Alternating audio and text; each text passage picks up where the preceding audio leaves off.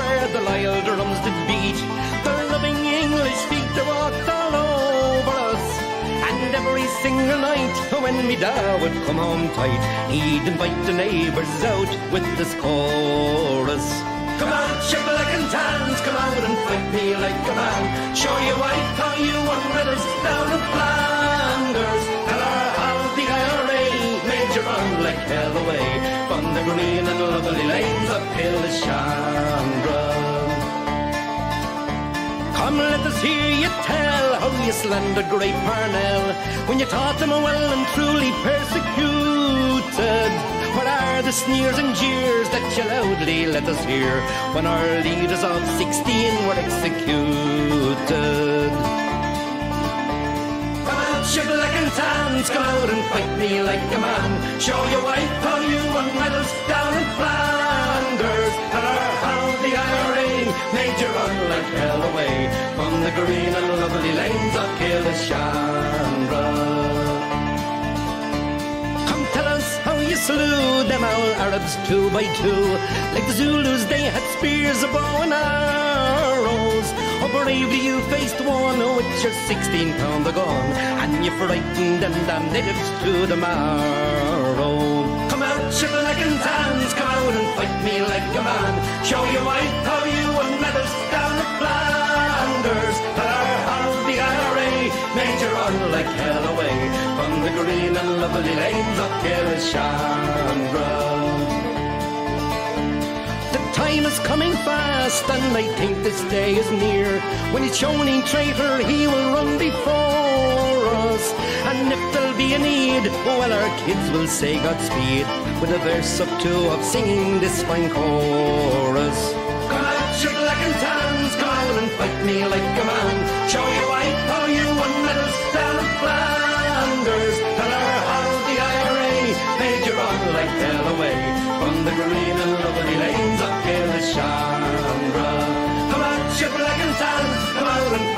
like a man.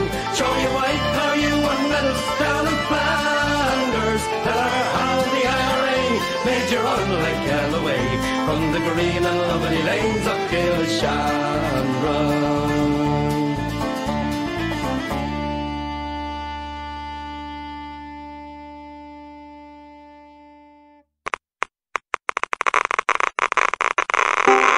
American base is burning in Iraq right now.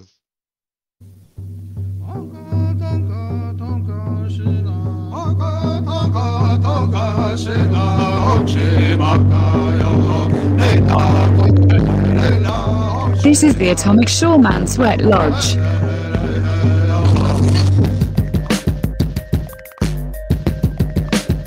He's controversial. Shut it down. Some say antisocial.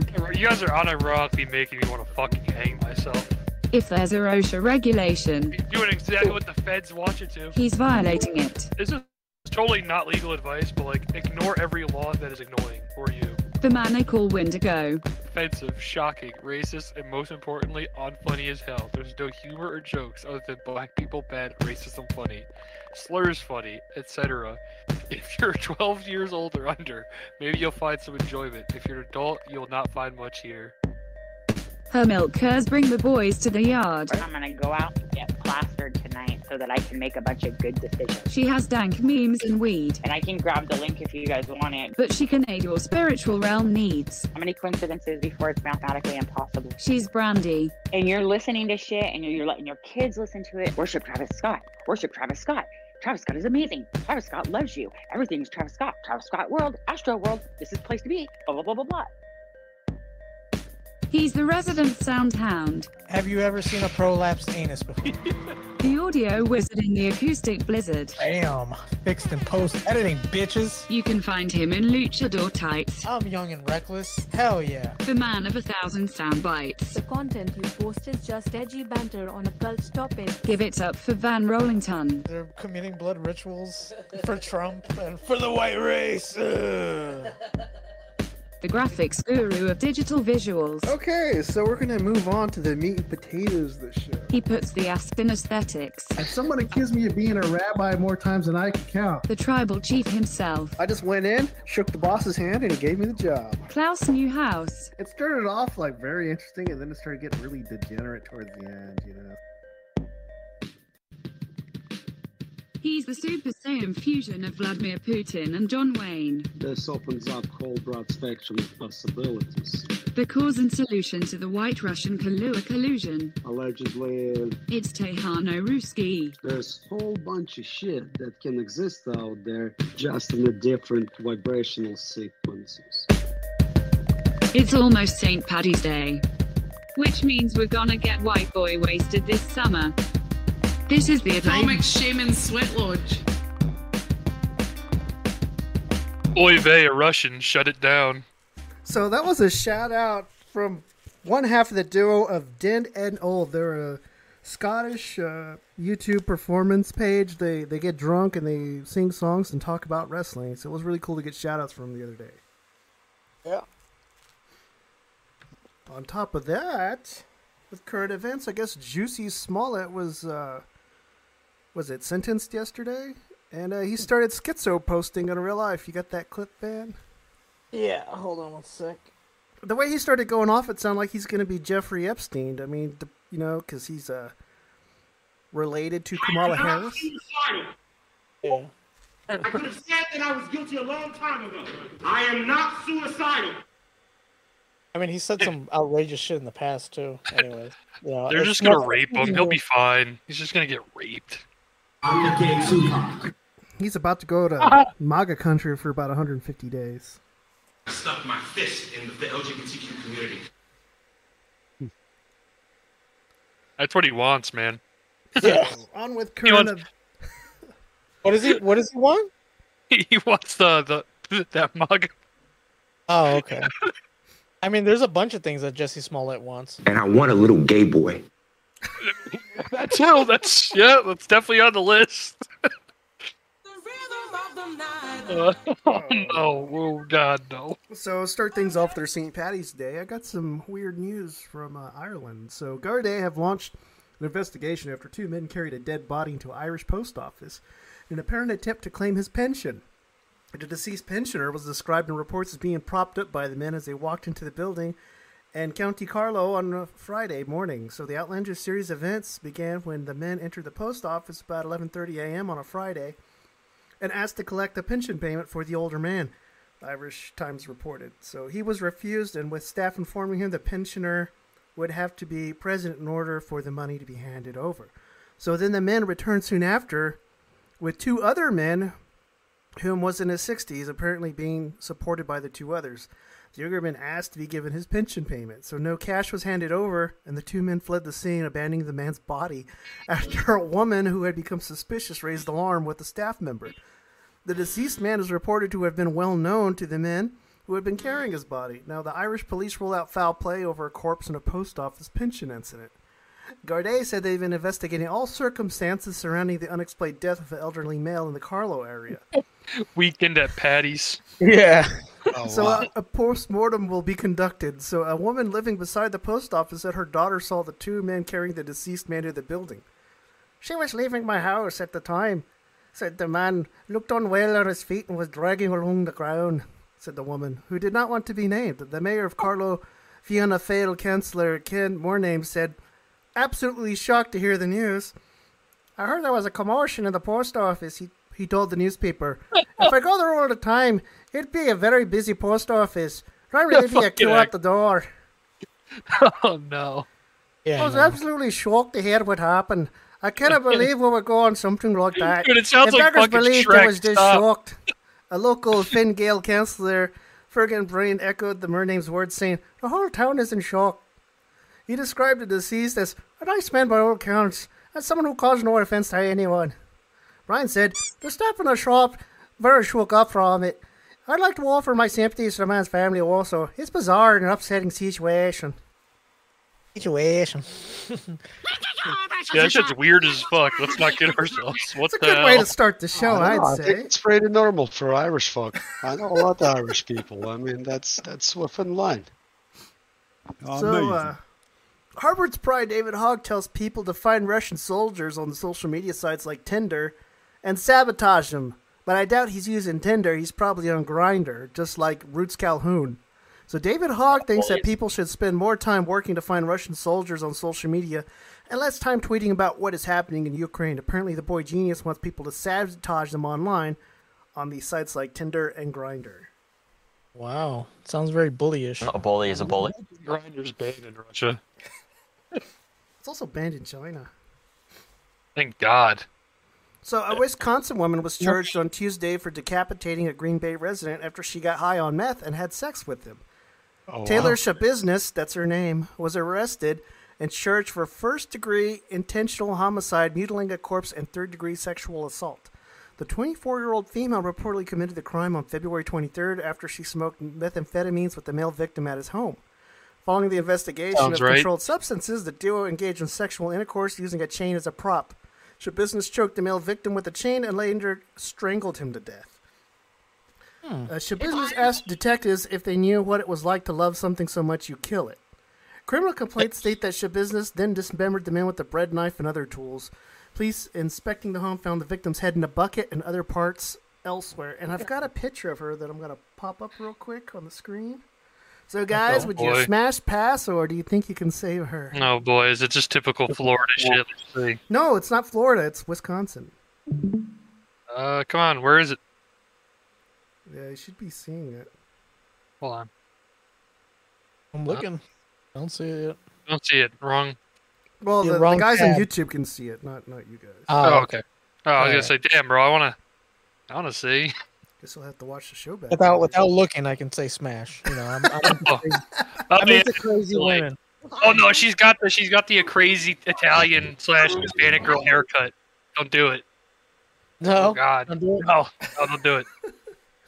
So, uh, popular Twitch streamers often find themselves embroiled in controversy as their audience calls them out on content they don't enjoy. Drama between streamers or specific decisions made live on stream. So, one Twitch content creators being accused of faking stream crashes to avoid playing Valorant with other women for mysterious reasons. So, the Twitch streamer is Jason, Jason R as his uh, hashtag name or whatever you call it. I mean, what you?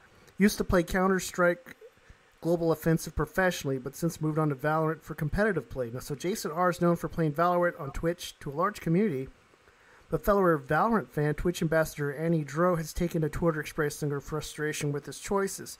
According to Dro, Jason R has avoided over 50 women pretending his stream keeps crashing instead of addressing the controversy. He continues to make excuses. Jason R has repeatedly stated live on stream he didn't hear anyone in the lobbies and entered before being booted from the game, inferring that he is unaware who he was in the lobby with prior to the regular crashers. It's true, my game crashed. Uh, my internet crashed. The, my stream crashed, said Jason R.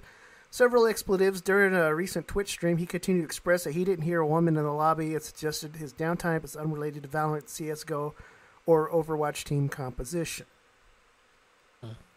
You do such a disservice when you lie about things like this. Thing is, is like, i- i- if they're bad, then why would you want to play with them? You know, maybe they're just bad. Doesn't have to be because they're Maybe women. he just doesn't want any kind of drama, and he's trying to avoid it, but it's still causing drama. 100% factual. Yeah. So, Yeah. uh, a 22 year old Arizona man was arrested on bestiality charges after he posted a Phoenix Craigslist ad to find a horse to have sex with. The woman, who is identified as trans and goes by legal name Donald Whaled, was busted by the Maricopa County Sheriff's Office for placing an ad for someone who owns a horse on which to commit an act of fellatio. So the post came in, the, the misconnection section was published on April 8th, and it read, I am 22 years old, and I want to play with a male horse. Simple as that. And if you have access to a male horse and can allow me access to the male horse, then contact me, please. I will do something in return. So another user on Craigslist with interest in horses alerted Maricopa Sheriff Office about the post, and this led to an investigation which revealed the real identity of the person who posted it. In an undercover investigation, Sheriff's deputies contacted the suspect and engaged Veld in conversation and the suspect stated the sex act he wished to perform on the horse and agreed to meet the undercover detective on Tuesday. The spokesman for Maricopa County office said in the statement. So the sting operation was then carried out. An undercover officer went and borrowed a horse upon arrival, and uh, Weld was immediately arrested. He confessed to placing the ad, and a search warrant was launched at for his home. He also confessed to his crime and stated his intentions to cons- consummate the act. And if you think Weld was arrested for the first crime, well, this is the fourth time Maricopa County Sheriff's Office took action against him for committing similar offenses in the past, showing how some truants can be really sick. Like, homie, you're not in Tijuana anymore. You're in Maricopa. There's a difference. I think they're just trying to prevent another Mr. Hands from happening.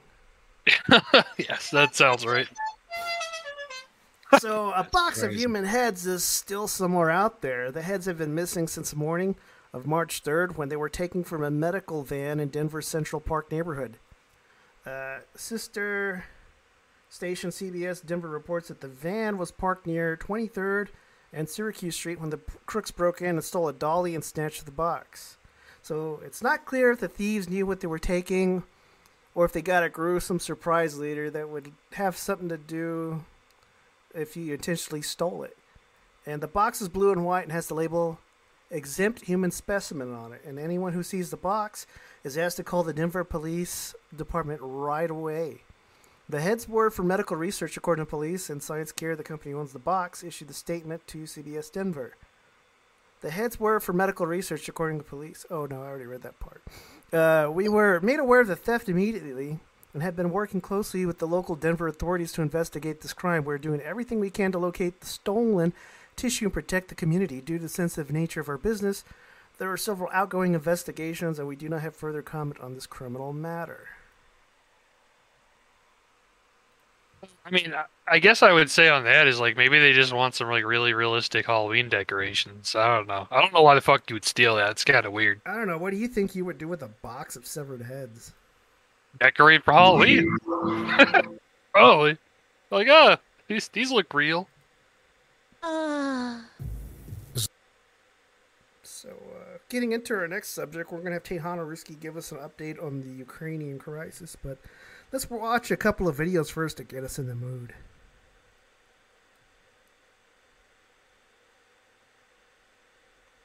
You guys see it? Yep,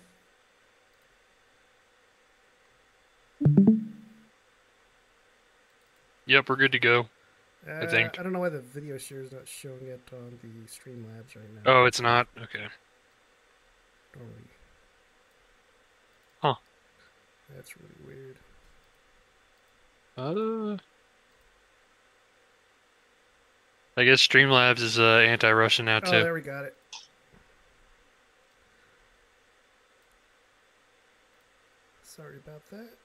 Здравствуйте. Я русский оккупант. Это моя профессия. Так сложилось исторически. Когда-то я оккупировал Сибирь. Теперь там добывают нефть, Oh, газ, алюминий и еще много полезного. Теперь там Remember, no Russians. Me fix that real quick. That was supposed to be auto translated to English. There we go. We'll start back over. Я русский оккупант. Это моя профессия. Так сложилось исторически. Когда-то я оккупировал Сибирь. Теперь там добывают нефть, газ, алюминий и еще много полезного. Теперь там города с детскими садами и больницами. Теперь там нельзя продавать женщин за вязанку соболиных шкур. Я оккупировал Прибалтику. Ее хутора я застроил заводами и электростанциями. Прибалтика делала высококлассную радиотехнику Меня попросили оттуда уйти. Теперь там добывают шпроты, а часть населения чистит унитазы в Those river Европе. sprouts are pretty good. They're just like Я uh, the оккупировал Baltic Среднюю version of Азию. uh, В голых степях я sardines. построил Just have a каналы, gold-colored skin. заводы, космодромы, больницы и стадионы. Там строили космические ракеты и самолеты, развивали промышленность, выращивали пшеницу и хлопок для всей страны. Меня попросили оттуда уйти. Теперь там развивают американские кредиты и выращивают коноплю. А часть населения уехала работать на стройки бывших оккупантов. Оккупантов. Я оккупировал Украину. Вместе с украинцами я строил авиадвигатели, корабли, танки и автомобили. Меня попросили оттуда уйти. Теперь там разрушают все, что осталось от оккупанта. При этом там не строят ничего нового, кроме бесконечных майданов и диктатуры. Да, я оккупант. И я устал извиняться за это. Я оккупант по праву рождения. Я агрессор и Funnel, all they is funnel money there. Бойтесь. Это я терпел зверство польских интервентов во времена смуты. Но чем закончилась их интервенция? Это я сжег Москву, чтобы не отдать ее Наполеону. Но как закончил Наполеон? Это я сидел в окопе у Волоколамска, понимая, что нацистов удержать не получится. Где теперь те нацисты? Где их проклятый Гитлер? Ко мне домой приходили все, кому не лень. Турки, англичане, поляки, немцы, французы. Земли хватило на всех. По два с половиной метра на каждого. Поймите, мне не нужна ваша лицемерная свобода. Мне не нужна ваша гнилая демократия. Мне чуждо все, что вы называете западными ценностями. У меня другие интересы. Вежливо предупреждаю в последний раз. Не нарывайтесь. Я строю мир. Я люблю мир. Но воевать я умею лучше всех. С уважением, русский оккупант.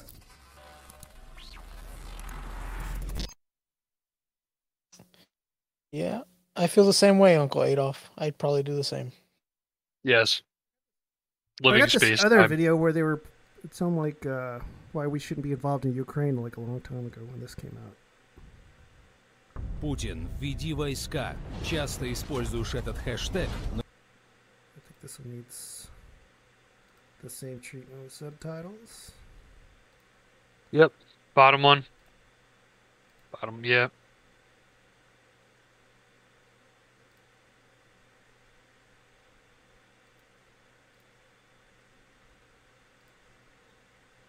Путин, введи войска. Часто используешь этот хэштег, но если ты желаешь втянуть Россию в войну, ответь для себя. Готов ли ты наблюдать за этой войной, не глядя think в монитор, right а своими глазами, сидя в окопе? Думаешь, до этого не дойдет?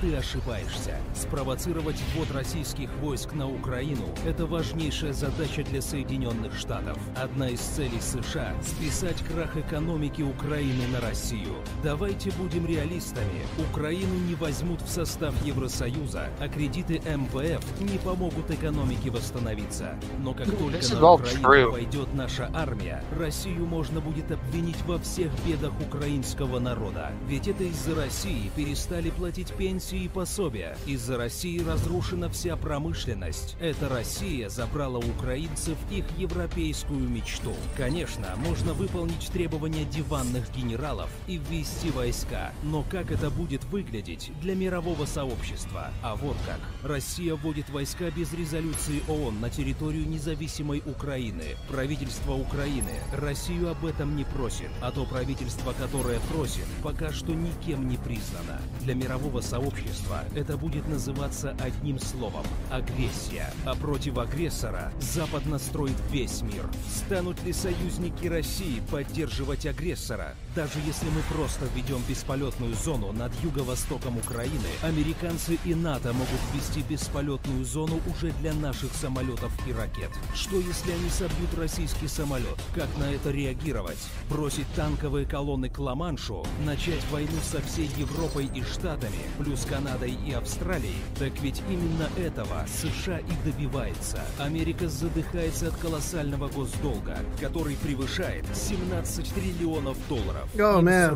Remember when the debt was that low? Now it's like война. 30 trillion. Массовое банкротство Say, oh, they're like content to let us drown in debt, which is like probably the best solution. бумаг – это триллионы сгоревших виртуальных денег.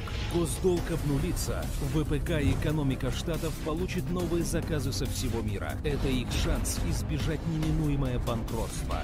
России эта война не нужна. Оттягивание конфликта настолько укрепляет, но в Донбассе гибнут люди. И руководство России оказывается перед выбором – плохое решение или очень плохое. Погибнут сотни или погибнут сотни тысяч, а то и миллионы. Это страшный выбор, но такова реальная геополитика. И когда ты в очередной раз заявляешь, что Путин слил Юго-Восток, задумайся, к чему ты толкаешь свою страну.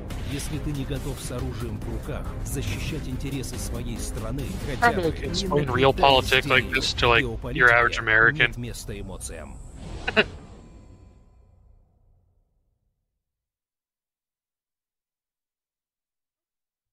Tejana Ruski, you got uh, you've got some insight on what's going on. Can you tell us about it?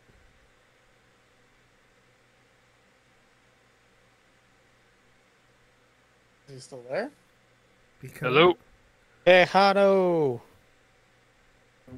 Oh well. Well, He's, I'm it sure shows he's. him in chat. I don't know if he had to walk away. I think um, the propagandist got him. Yeah, I was gonna say.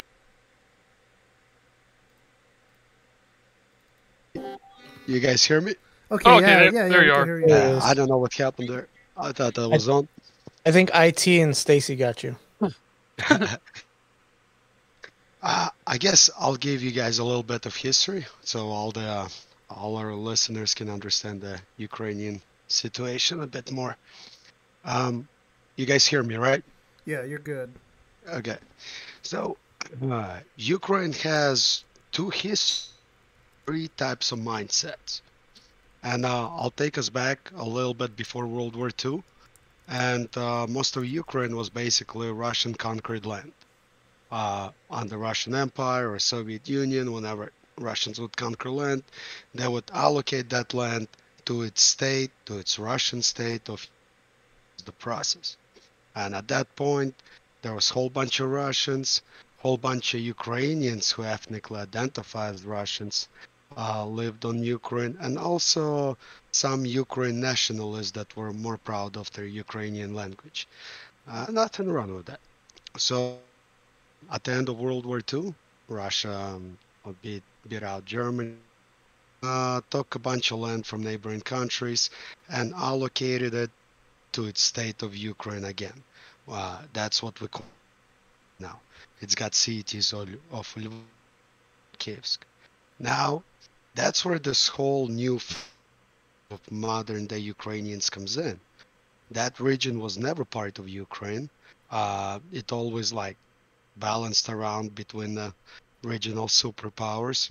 And ever since World War II, even a number of those folk fought for Hitler. And ever since World War II, with the help of Oxford education system, uh, that re- uh, always had affinity for Nazism and he Nazi parades on regular basis and everything else. As in Ukraine, you have three types of people: pro-Russians or Russians. You have uh, nationalist Ukrainians, uh, which are proud of their language, and you know that's normal. And then you have the very radical part, which is the West, where the Nazism comes from, but not real Ukrainians as far as history goes, because that the region was never Ukraine till the end of World War II. Although they claim they're the biggest Ukrainians at the point. Now, I might sound a little bit biased, but given the history, that's how it breaks down.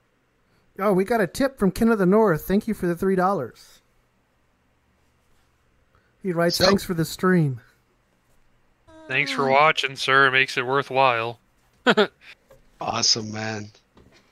Um, hey, continue, Teano. I'm interested in what you're saying. I want to hear. So More. now I'm going to skip forward a little bit. Now that we know who lives in Ukraine, um, a few years retired five-star NATO general.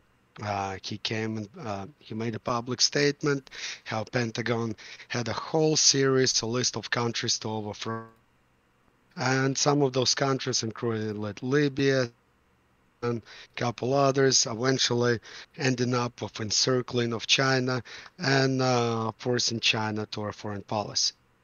Now, in the year 2013, we were, we, by we I mean the American government, uh, wanted to overthrow Syria. It was time for that. You know, we just done it to Libya, and the pretext for invasion were well, uh, Russia wasn't going to let that happen for a number of different reasons. We can get into it later if you want.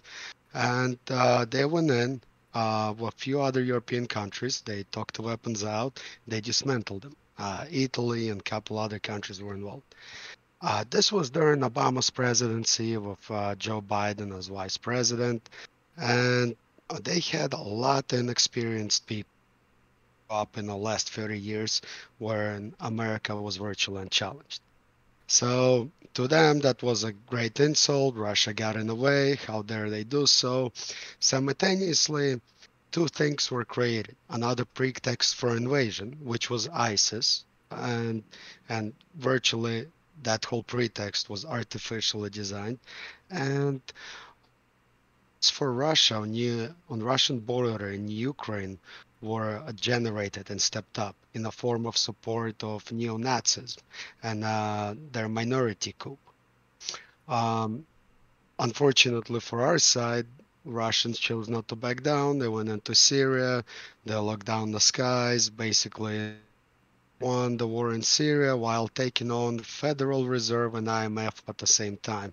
They were able to do that because they the only country in the world that has a very small uh, debt, hardly anything, just on the books. But anyways, so starting from 2015 and up, Ukraine went in a state of turmoil. Uh, while half a country was going about their business, working, you know, daily life, Western Ukraine was was protesting, and a minority group of neo-Nazis from Western Ukraine slipped in uh, mostly comprised of neo-Nazi gangs at the time. They burned a bunch of people alive in Odessa in 2015. Uh, YouTube took down most of those videos and many other services, unfortunately. And ever since 2015, we've been kind of aiding and supplying and training um, Ukrainian forces along with United Kingdom. In 2015, uh, the new establishment realized they couldn't trust the Ukrainian military because the Ukrainian military were defecting. They were sides to Russian or leaving the country altogether, defecting by tens of thousands. So they established this National Guard. A National Guard is comprised of Nazi battalions such as Azov. I mean, they're pretty famous battalions now, and uh, you know it's it's public knowledge that they're as Nazi as a modern day Nazi gets.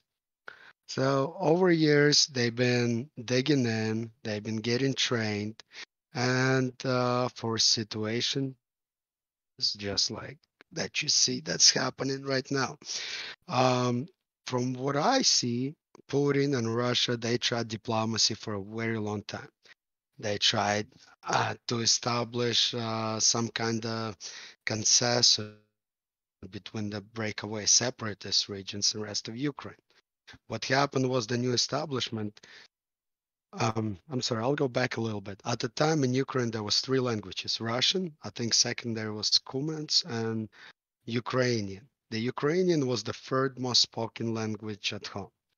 So when the neo-Nazi regime took over, they targeted Russian stores, Ukrainian Russian-speaking business owners, even threatened to listen in on which languages people speak and for speed Russian. Since 2015 till now, there was uh, 14,000 deaths estimated to Ukrainian neo-Nazi and shelling of separatist regions. Uh, I'm sorry, guys, if I'm trailing on a little bit, but that's fine. Uh, that's fine. It's vital material to cover because it's not a, it's not a black and white type of subject. So now um, Russia and Putin pretty much they they feel that they run out of options. They have NATO encouraging in um, our military bases. In fact, I didn't know this until recently, and I heard this from Ukrainian folk myself. Military base in Ukraine. Probably one of the reasons, one of the many reasons why Putin decided to finally dropped the hammer on the whole thing. And uh, a few days later, that military base was burned. Uh, there were videos all over it, but there's a multitude of things why Russians decided to move it. One, they consider Ukrainians practically their own people. Whether they identify as Russian or not, at bare minimum, it's a brotherly nation, uh, with exception of the neo-Nazis. Uh, two, our NATO, our American bases are encouraging on Russian territory. Imagine if Russians would be setting up missiles in South Canada and north of Mexico. Uh, would probably freak out too. And my only complaint, uh, that's on a personal level, what I'm about to say now. Um, it's unfortunate there is loss of life, and there's probably going to be bigger loss of life. And I think Putin messed up by delaying this whole arrangement, this whole encourage, um, moving in into Ukraine. He should have done it in 2015. The reason being, a lot more lives would be saved. Back then, the Nazi uh, battalion, uh, Ukrainian National Guard, were not established, were not trained thoroughly. Uh, Putin's military could have went in, secured everything with minimum innocent life lost, and avoided most of the sanctions, probably 80% of them occurring from 2015 till now, and global economy probably would have would have been better off.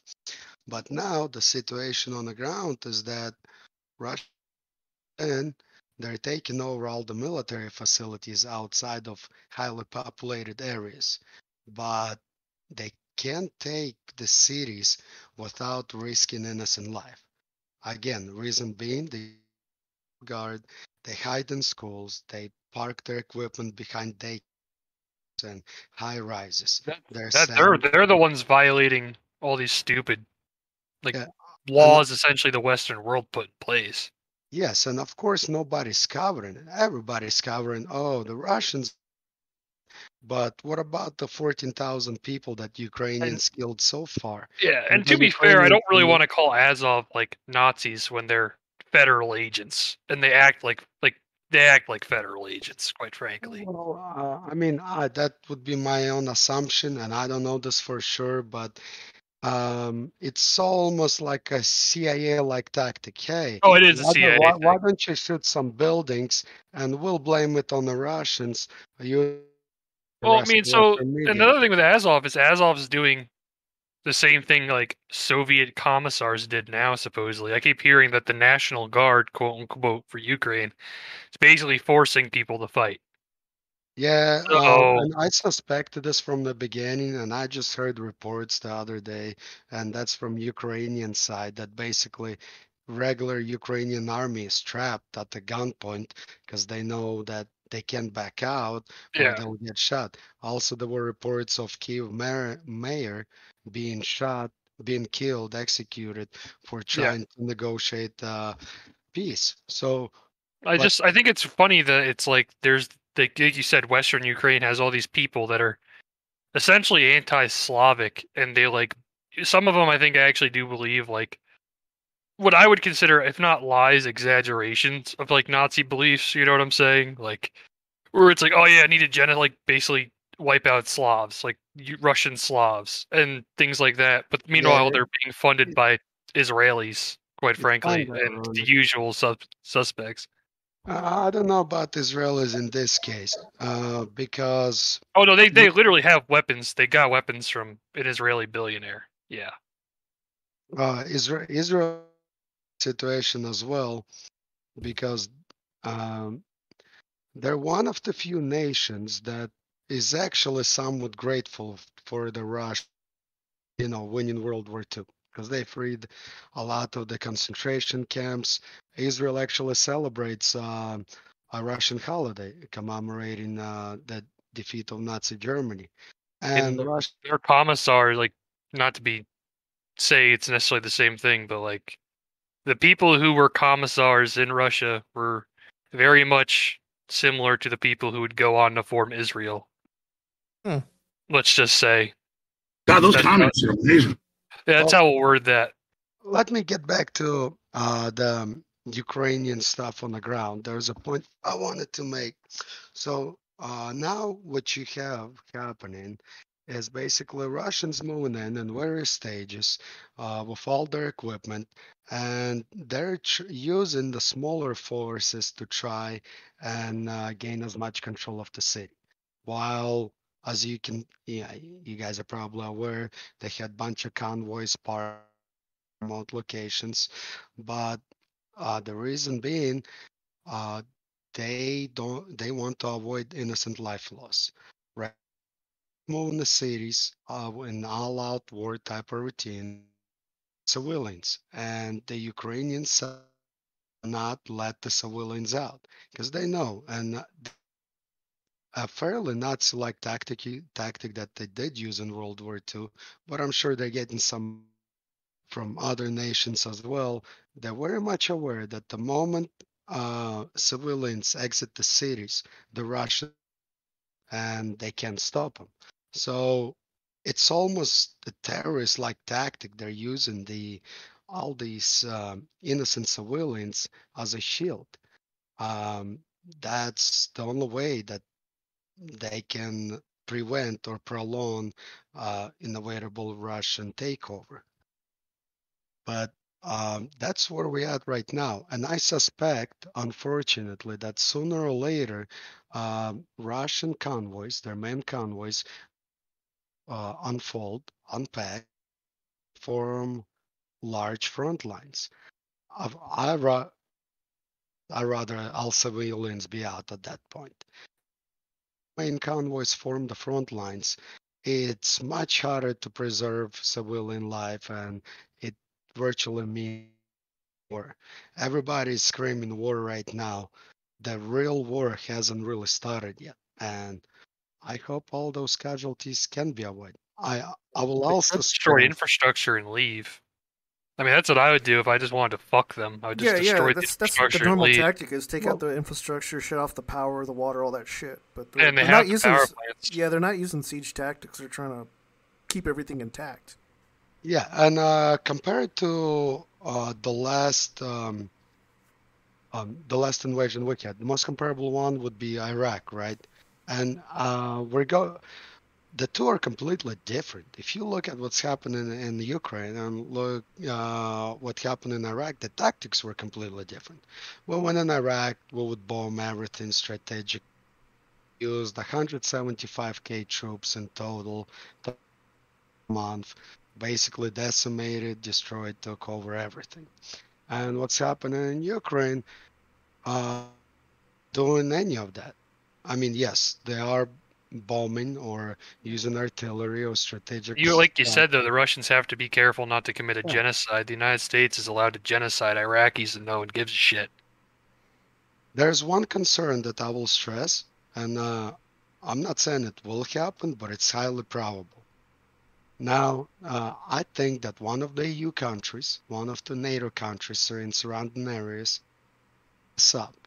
More than likely, they'll either troops in Ukraine or send their troops in Ukraine. And at that point, I'm afraid Russians will respond heavily and uh, very type of fashion and retaliate. Now, I don't think it would trigger Article 5 of NATO. You know, that that's the old type of paradigm from, oh, we'll go to war, everybody's just reality. There's only two countries, two nations that can completely the globe. And I'm pretty sure United States and Russia would do everything possible not to engage with each other. So Yeah. I think even if a NATO country does mess up, get itself into that conflict, it's not going to spill out into a global World War III. But I'm still very concerned for that event happening because Russians will retaliate hard. And I mean, don't you think they waited because of the economic consequences on the United States? I No, mean, not at all. Uh, uh, I actually see what you're saying. I think they waited, in my personal opinion, because Vladimir Putin messed up, miscalculated. He thought. I mean, I think you know, I think the United States is economically not going to get any better. Oh, so yeah, I don't really. sure. So I mean, I don't, I don't know. It's hard for me to sit here and be like, it's hard for me to sit there and say like I understand what you mean for sure, but it's also like if you are able to hit the targets you need to hit with the more advanced weaponry that Russia has, you know, then I mean essentially you can you can get rid of like highly trained personnel easily because they still have like a weapons grade advantage in terms of like equipment. Well, I, I agree with you in uh, uh, retrospect as well. If you step out outside the Ukraine uh, conflict and you listen to people like Ron Paul or many, many analysts, and I mean real analysts, think tanks, not somebody on CNN that can put two words together, um, everybody predicted, um, excuse me for lack of a better word, but it is what it is, the fall of uh, our American empire and fall of dollar. Yeah. And Afghanistan was predicted happened two or three years earlier than I expected it.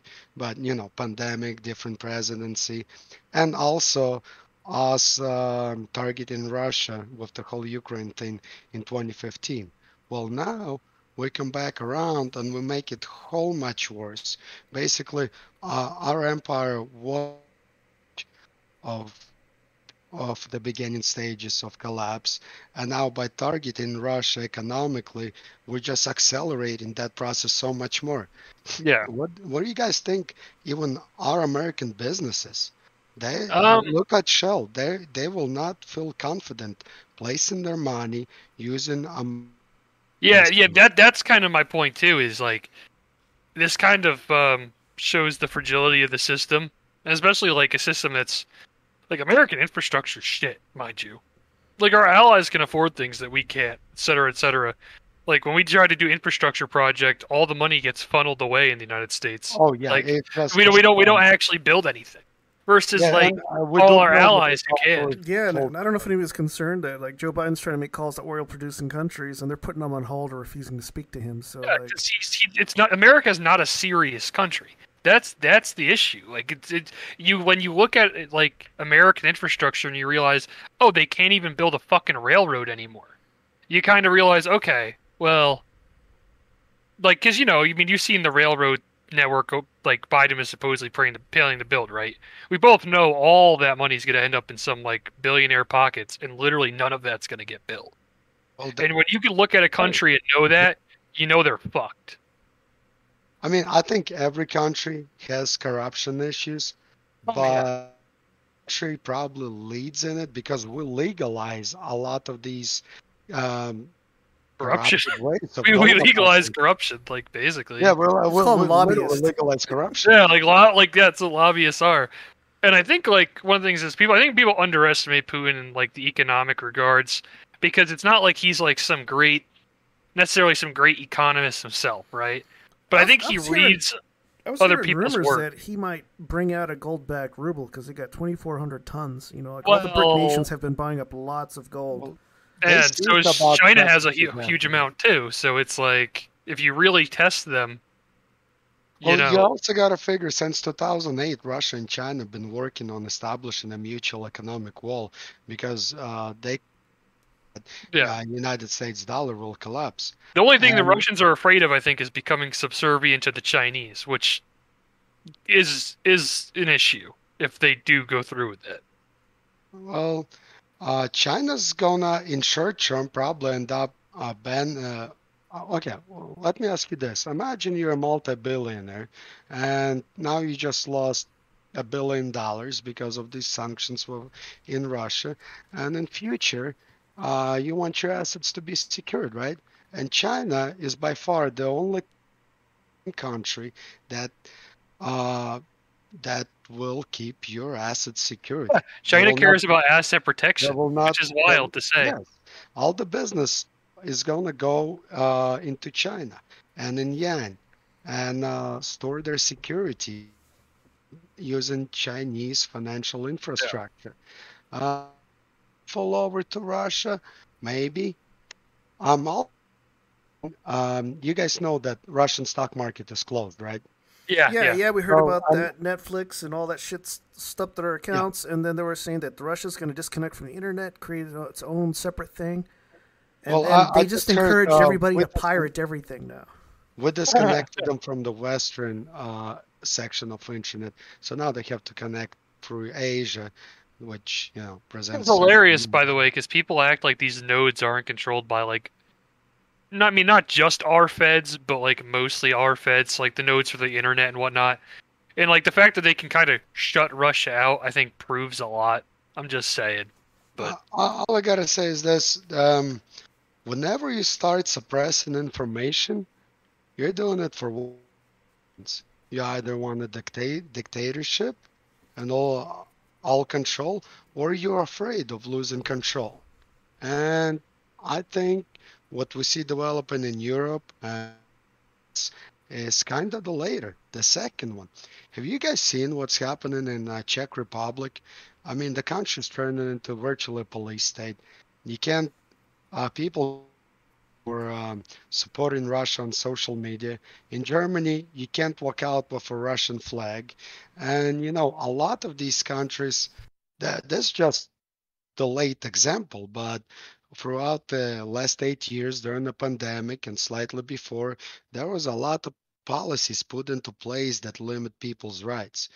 Uh, in America, we can't just like write laws that will take away people's rights right away because too many people will rise up against it. So instead, um, uh, tech, we use uh, giant tech companies to suppress information, and we try to make sure that most Americans are dependent on the well-being by working for super large corporations alternatives to tax breaks.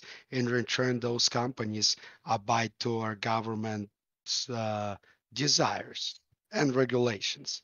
So virtually, uh, entire Western world is either trying to control its people through law, or as we see in the United States, through a third-party system, which is uh, the uh, for information control or employment.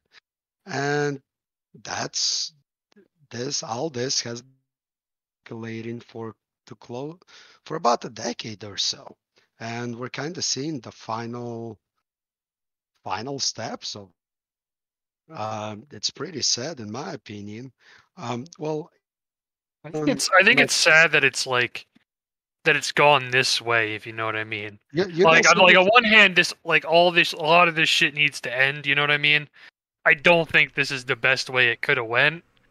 But like I and I hate to say it this way because it sounds kind of cruel, and I don't really want unnecessary cruelty or anything, you know. But I think that this has to take its course, if you know what I mean.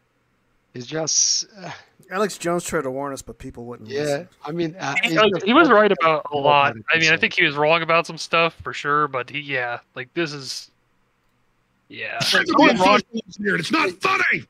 so was Ron Paul. Ron Paul predicted a shit ton of this. Yeah, so yeah, did, Ron, uh, Ron Paul's prediction were in line with many think tanks, but you get Trump was so unpopular. It wasn't because particularly, yeah, and some people might not have liked that.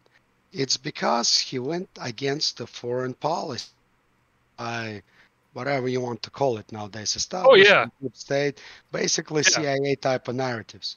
And you have to understand that CIA and our government agencies have a lot to say in what news show and news do. So they try more than likely, in my opinion. I'm not going killed say the it president, guys. Like newsflash, they killed the fucking president. The CIA has control of a lot of this shit. And uh, what is the CIA is a cancer cell. It cares about continuous growth. That's what it wants. I, I kind of agree. JFK said that fragment CIA in what, 10,000 different Yeah, pieces? yeah, like about a And thousand we can't pieces.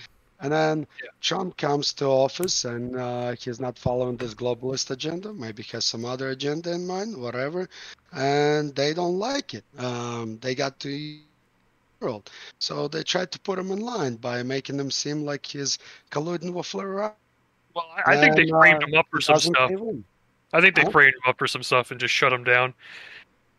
I think that they would have pressed charges on some sort of. They they found a way to press charges on something, and basically, if he if he kept if he actually did anything remotely good, they were gonna anything that would have been remotely good for our country, they would have they would have fucking fucked them. Well, they kind of I can say it for a fact, but you guys witnessed the last elections, uh, which, which by the way, is ironic to me.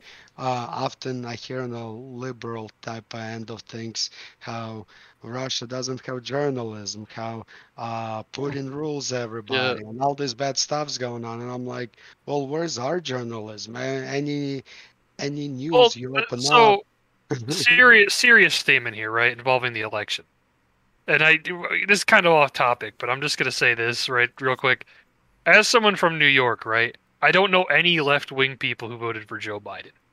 I really don't. Most of them just didn't vote. So, I mean, take that for what you will, but if people in New York are saying that one of the most shitlib parts of the fucking country, I don't really know who voted for this guy. As somebody that lived in Pennsylvania and knows a lot of people in Philadelphia and New York, I barely know anybody personally that voted for Joe Biden. A lot of different people uh, from all sorts of spectrum of politics and walks of life. So yeah, it, it uh, I knew some guys that voted for Kanye because they didn't like either candidate. And I voted for Rand Paul, to be honest. I didn't like even during bother voting. the primary. oh, No, but it was my first. It was the first time I was old enough to vote, so I voted for Rand Paul Rand Paul. in the primary.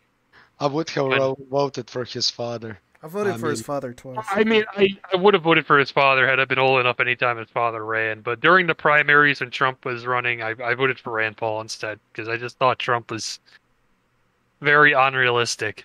But Yeah, I mean, uh, uh, honestly, and this is my opinion only, and uh, I honestly do not think we're gonna have another president that will make significant difference for uh, better evolution of us as a country, uh, in economic sense, any- in any sense. I don't It's think there's kind any ramping down on this system. Like I don't think this global hegemony, and I don't think there's any fixing it. I think within our lifetime, once we're older, we're gonna see a complete collapse of all currency. The way this is all going down is just people with old narratives and power or behind the scenes, they do not power and they're basically driving the world into inevitable collapse. I could be wrong, but certain like compute like resources used in computer parts and stuff are rare enough to where I don't really see um it uh, in in industrial society this opulent surviving a hundred years. I will. I can safe. I think I can safely say that. I think there's definitely some type of reset coming up. Um, we'll be alive for it, but maybe. Ho- Hopefully, it's not the ones they want. No, I hope, Yeah. I hope not either. But um, Yeah, I I'm not think the interested whole- in eating bugs or living in a pod. If they're trying to get me to eat bugs and live in a pod, then I'm be honest with you guys, the Fed posting has become very real, very fucking quick.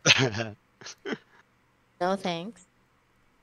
But uh, yeah, guys, you heard about the biological military bases all over uh, Ukraine, right? Yeah, so we heard there was like 11 of them because first they said there was no, it's a conspiracy theory, and then we had the undersecretary uh, say, yeah, we have biological labs. Then they were saying, well, the labs are to uh, safely dispose of stuff. And I'm like, "Ah, I'm not buying that shit. Well, before even the Russian news announced it, um, I had some documents sent to me by uh, whoever, it doesn't matter. Anyways, and uh, I was kind of shocked. Uh, documents were all in English. All these labs were all over Ukraine, and uh, uh, uh, it was a little bit shady as they did not specify what type of research there was exactly. But then a few days later, Russian sources and their official sources uh, began to question and state what these biological labs are about. Allegedly, if you listen to Lavrov, Sergei Lavrov, and few others, allegedly um, they were testing African swine flu, COVID, they were experimenting with bats, reptiles, and a few other things. Allegedly, they do this on the parts of China as well. And you know, going back to the pandemic, one of the theories that always was thrown around is that the COVID was a leak from an American biological base or somewhere around their borders in the first place. And find out that all these biological labs are in Ukraine testing on a similar, uh, you know, subjects. Um, that's just interesting. I think it's strange that they've been putting bio like basically bio weapons labs in areas that are full of like very productive agriculture. you know what I mean? Because they moved one of uh, the main U.S. bio weapons labs into like the middle of the United States, which I thought was weird. I can't remember which one it is, but it's just it doesn't seem like a good idea. doesn't seem like it's gonna have good end results. Unless you want it to spread. I mean, yeah, unless you're doing it on purpose. Yeah, exactly. right there, right by all the crops and uh, you know cattle and farms. Depending on what it is. It's like I mean, like I, like I'm, I'm from upstate New York. I know what uh, I remember Lyme disease. I remember having Lyme disease. I mean, I mean, do we we know the history of that, don't we? I mean, that came. It's almost 100 percent that that came from a government lab. Yeah, because they didn't want people running off in the hills. You know, Lyme, Connecticut. It's Lyme, Connecticut, I think, where they had their these retard. Pardon my friend. These geniuses didn't know that deer could swim. I guess so. When the infected ticks got out, they got on the deer, and voila, voila! It's you know, there you go. Now you guys get to have a bioweapon that was designed to be used against probably Iraq or whatever. To be honest. Well, at least our possum friends can keep the tick population down. Awesome gang, rise up. Oh yeah, guys. Uh, so you probably don't know, but my family does have a condo in one of the Ukrainian cities. I'm from Moscow. I live there, but some of my family is from Ukraine, so quite often. That's In part, any of, that's, case, that's part of the issue I have with this whole conflict that I don't get. Like, I get it, you know what I mean, on like in terms of what's happening, but I'm also like, I I mean, not to be a dick, right? I don't understand why Ukrainians would not just want to be part of Russia. well, that's what I mean. Most of them. Remember how I said there's three types of Ukrainians? Like Yeah, yeah. I'm just saying, like? I I, I don't know how the Western element could have that much influence. I guess is my point. Well, they did. It took them a while. It was decades probably in the war.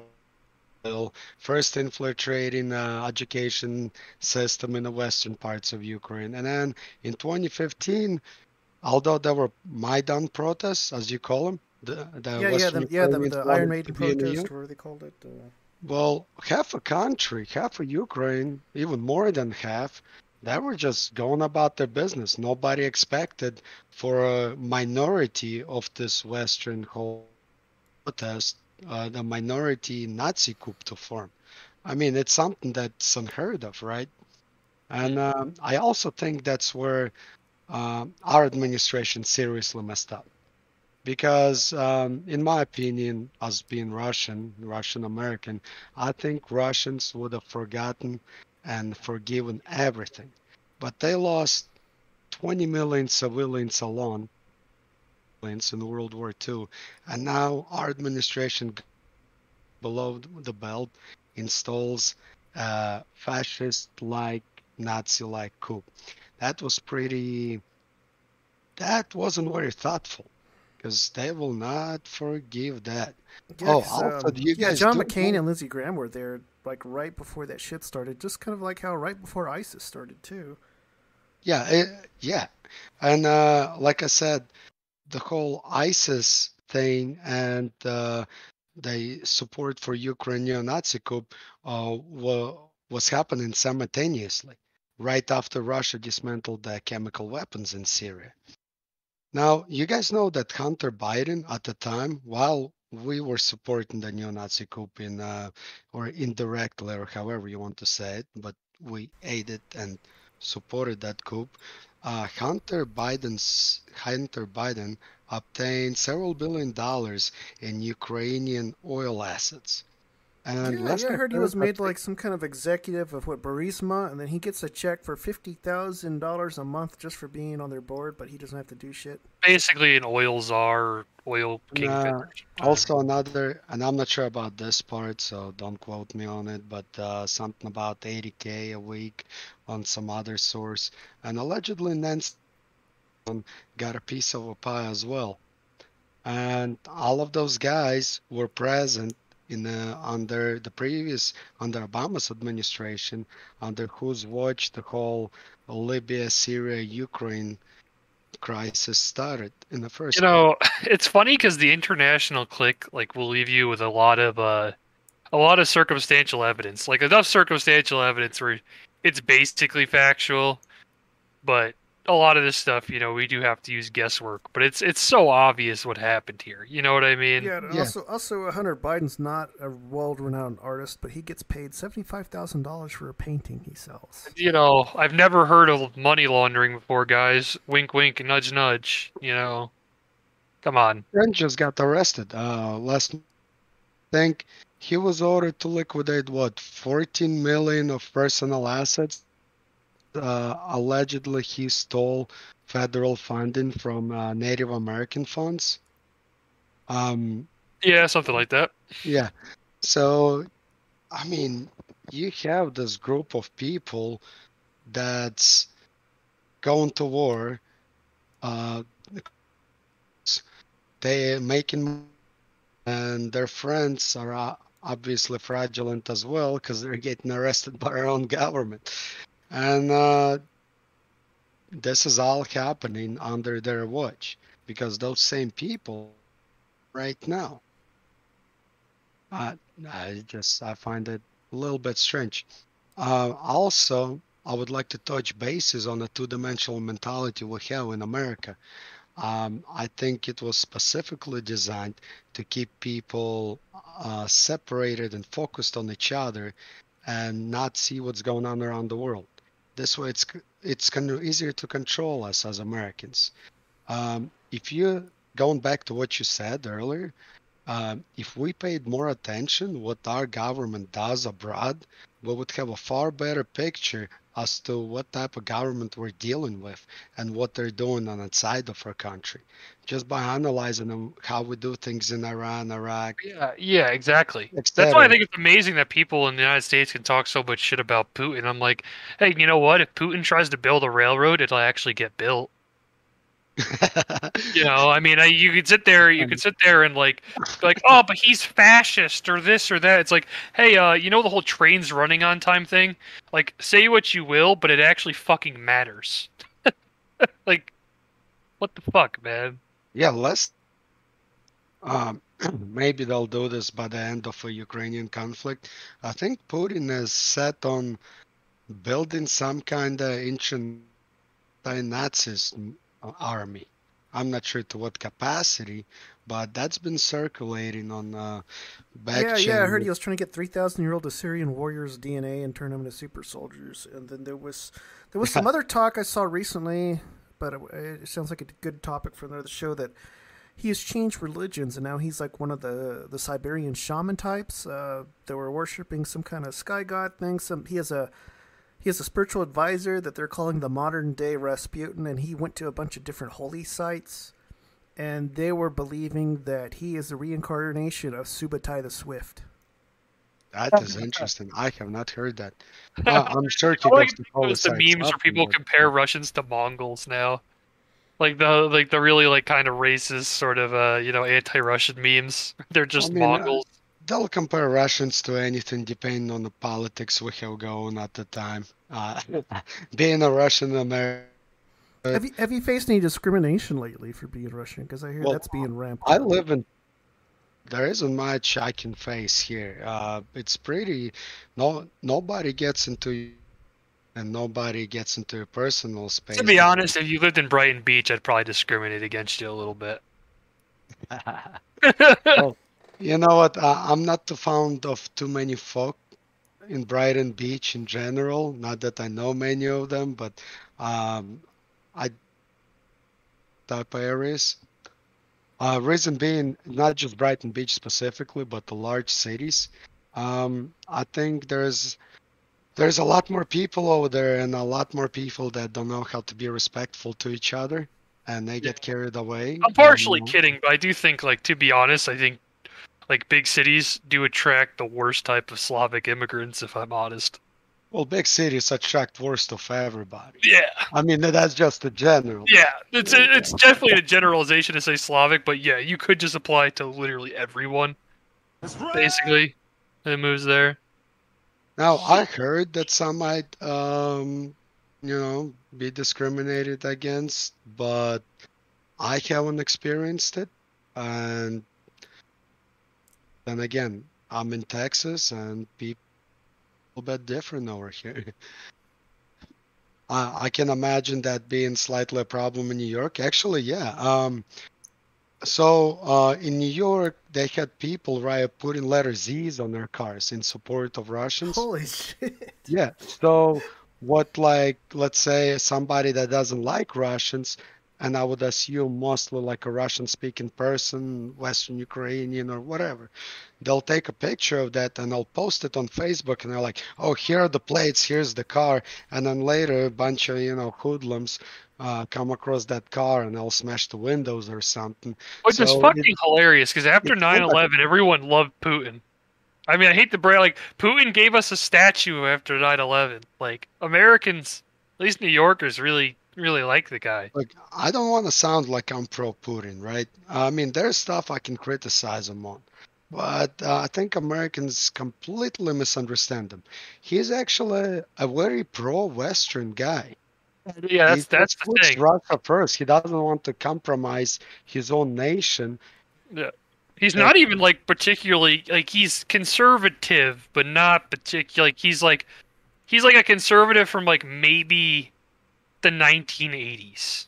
Like he's not very right wing at all. And to be honest, like I'm much more right wing and much more fascistic than Putin is. I'll say that out loud. I don't give a shit. Like Uh, this idea that? Putin is some fucking Nazi is ridiculous. Ru- Russian Communist Party, a smaller Communist Party, right? They have multiple parties, but one of them is that Communist. They're way more conservative than Putin is. Yeah, that's. Ironic. That's the ironic part is yeah, the at least socially speaking, the Communist Party of Russia seems like it's really fucking conservative.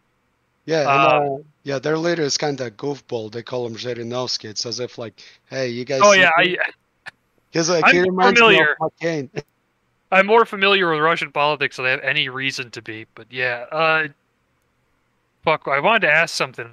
And I lost Oh, what it. does the Z stand for that the Russian troops are doing? Does it mean victory or something? Is he- Uh, there's only speculation. Nothing, nothing's been confirmed right now. But uh, I guess we'll have to wait after this is over, and they'll give us official data. But yeah, there's many variants of speculation. Like V is victory, Z is something else. But Z is becoming like kind of an underground social media symbol almost. Um, I watched a video where a bunch of Australians having Z's on their cars supporting uh, Russian effort by Russian embassy, and uh, it's kind of getting. And I'm not saying it's on a social media. Consider social media like Facebook. That that's all ran Yeah. by you know whom, and Well- uh, they don't give it any. I just, I don't know. I feel like by supporting Russia in some way, you are supporting Ukraine. That's that's how I feel about it. At least in terms of like the majority of the They don't want to go in there and decimate everything. Yeah, they like They- I'm they- saying. Like, if it was like, begin quite with. frankly, if this was NATO slash Zog or whatever the fuck you want to call it, they would have been blowing up all the Ukrainian cities weeks ago. Oh yeah, and, you. and I heard they were trying to sanction uh, India because India wouldn't like uh, vote against Russia on some kind of UN Yeah. Council thing, and then Yeah, yeah, Mexico they went were. and They were declared trying to they went and declared uh, Mexico is going to be neutral. They have nothing to do with this kind of shit, which is smart on them. You know what I'm surprised, guys, and that goes in line with what I said earlier, how our American empire and dollar uh, inevitably is collapsing. But I did not anticipate that Latin America is going to develop a voice at this stage. I would see it like five, ten years down the line. But looking at Brazil, Yeah, I thought they were going to be the Brazil charge. being the CIA being the- cesspool, Quite fucking frankly, Aztlan's looking a lot more realistic every goddamn day out here. So Well, yeah, they're gonna well because they're part of the BRIC nations, and then uh, I saw a thing where those videos on TikTok where Mexicans were pissed off because Americans were driving into Mexico to buy up a bunch of gas to avoid paying the taxes on American gasoline. That's hilarious. Hey, they might start using that wall we built, and you know, for themselves in a few years. When we have to run from a uh, Yeah, was- Well, it's like it's like not to be a dick, but it's like oftentimes, you know, when you're dealing with certain immigrant populations, they're not exactly going to send you their best immigrants. like if the government has any say, you know. I mean, usually people that try to go to another country. They do so because they're trying to get away from hardships of the country they're coming from. Oh yeah, like Uh, with yeah. or like with Mexico specifically, I think actual like uh let's just say actual like Mexicans, that that's definitely an argument to be made, right? But with like other South American countries, I'd be like, uh, these guys are like just seem like straight up criminals. Well, a lot of the cartels, from what I'm hearing, and this is off the topic of this conversation, but since we're on it, from what I hear from um, a lot of my Mexican buddies, that um, car- a lot of cartel members get uh, come from other countries, so they don't. Yeah. Yeah, no, that's true. That's- like, yeah. Hey, here's ten bucks. Go kill somebody, and that that's what they do.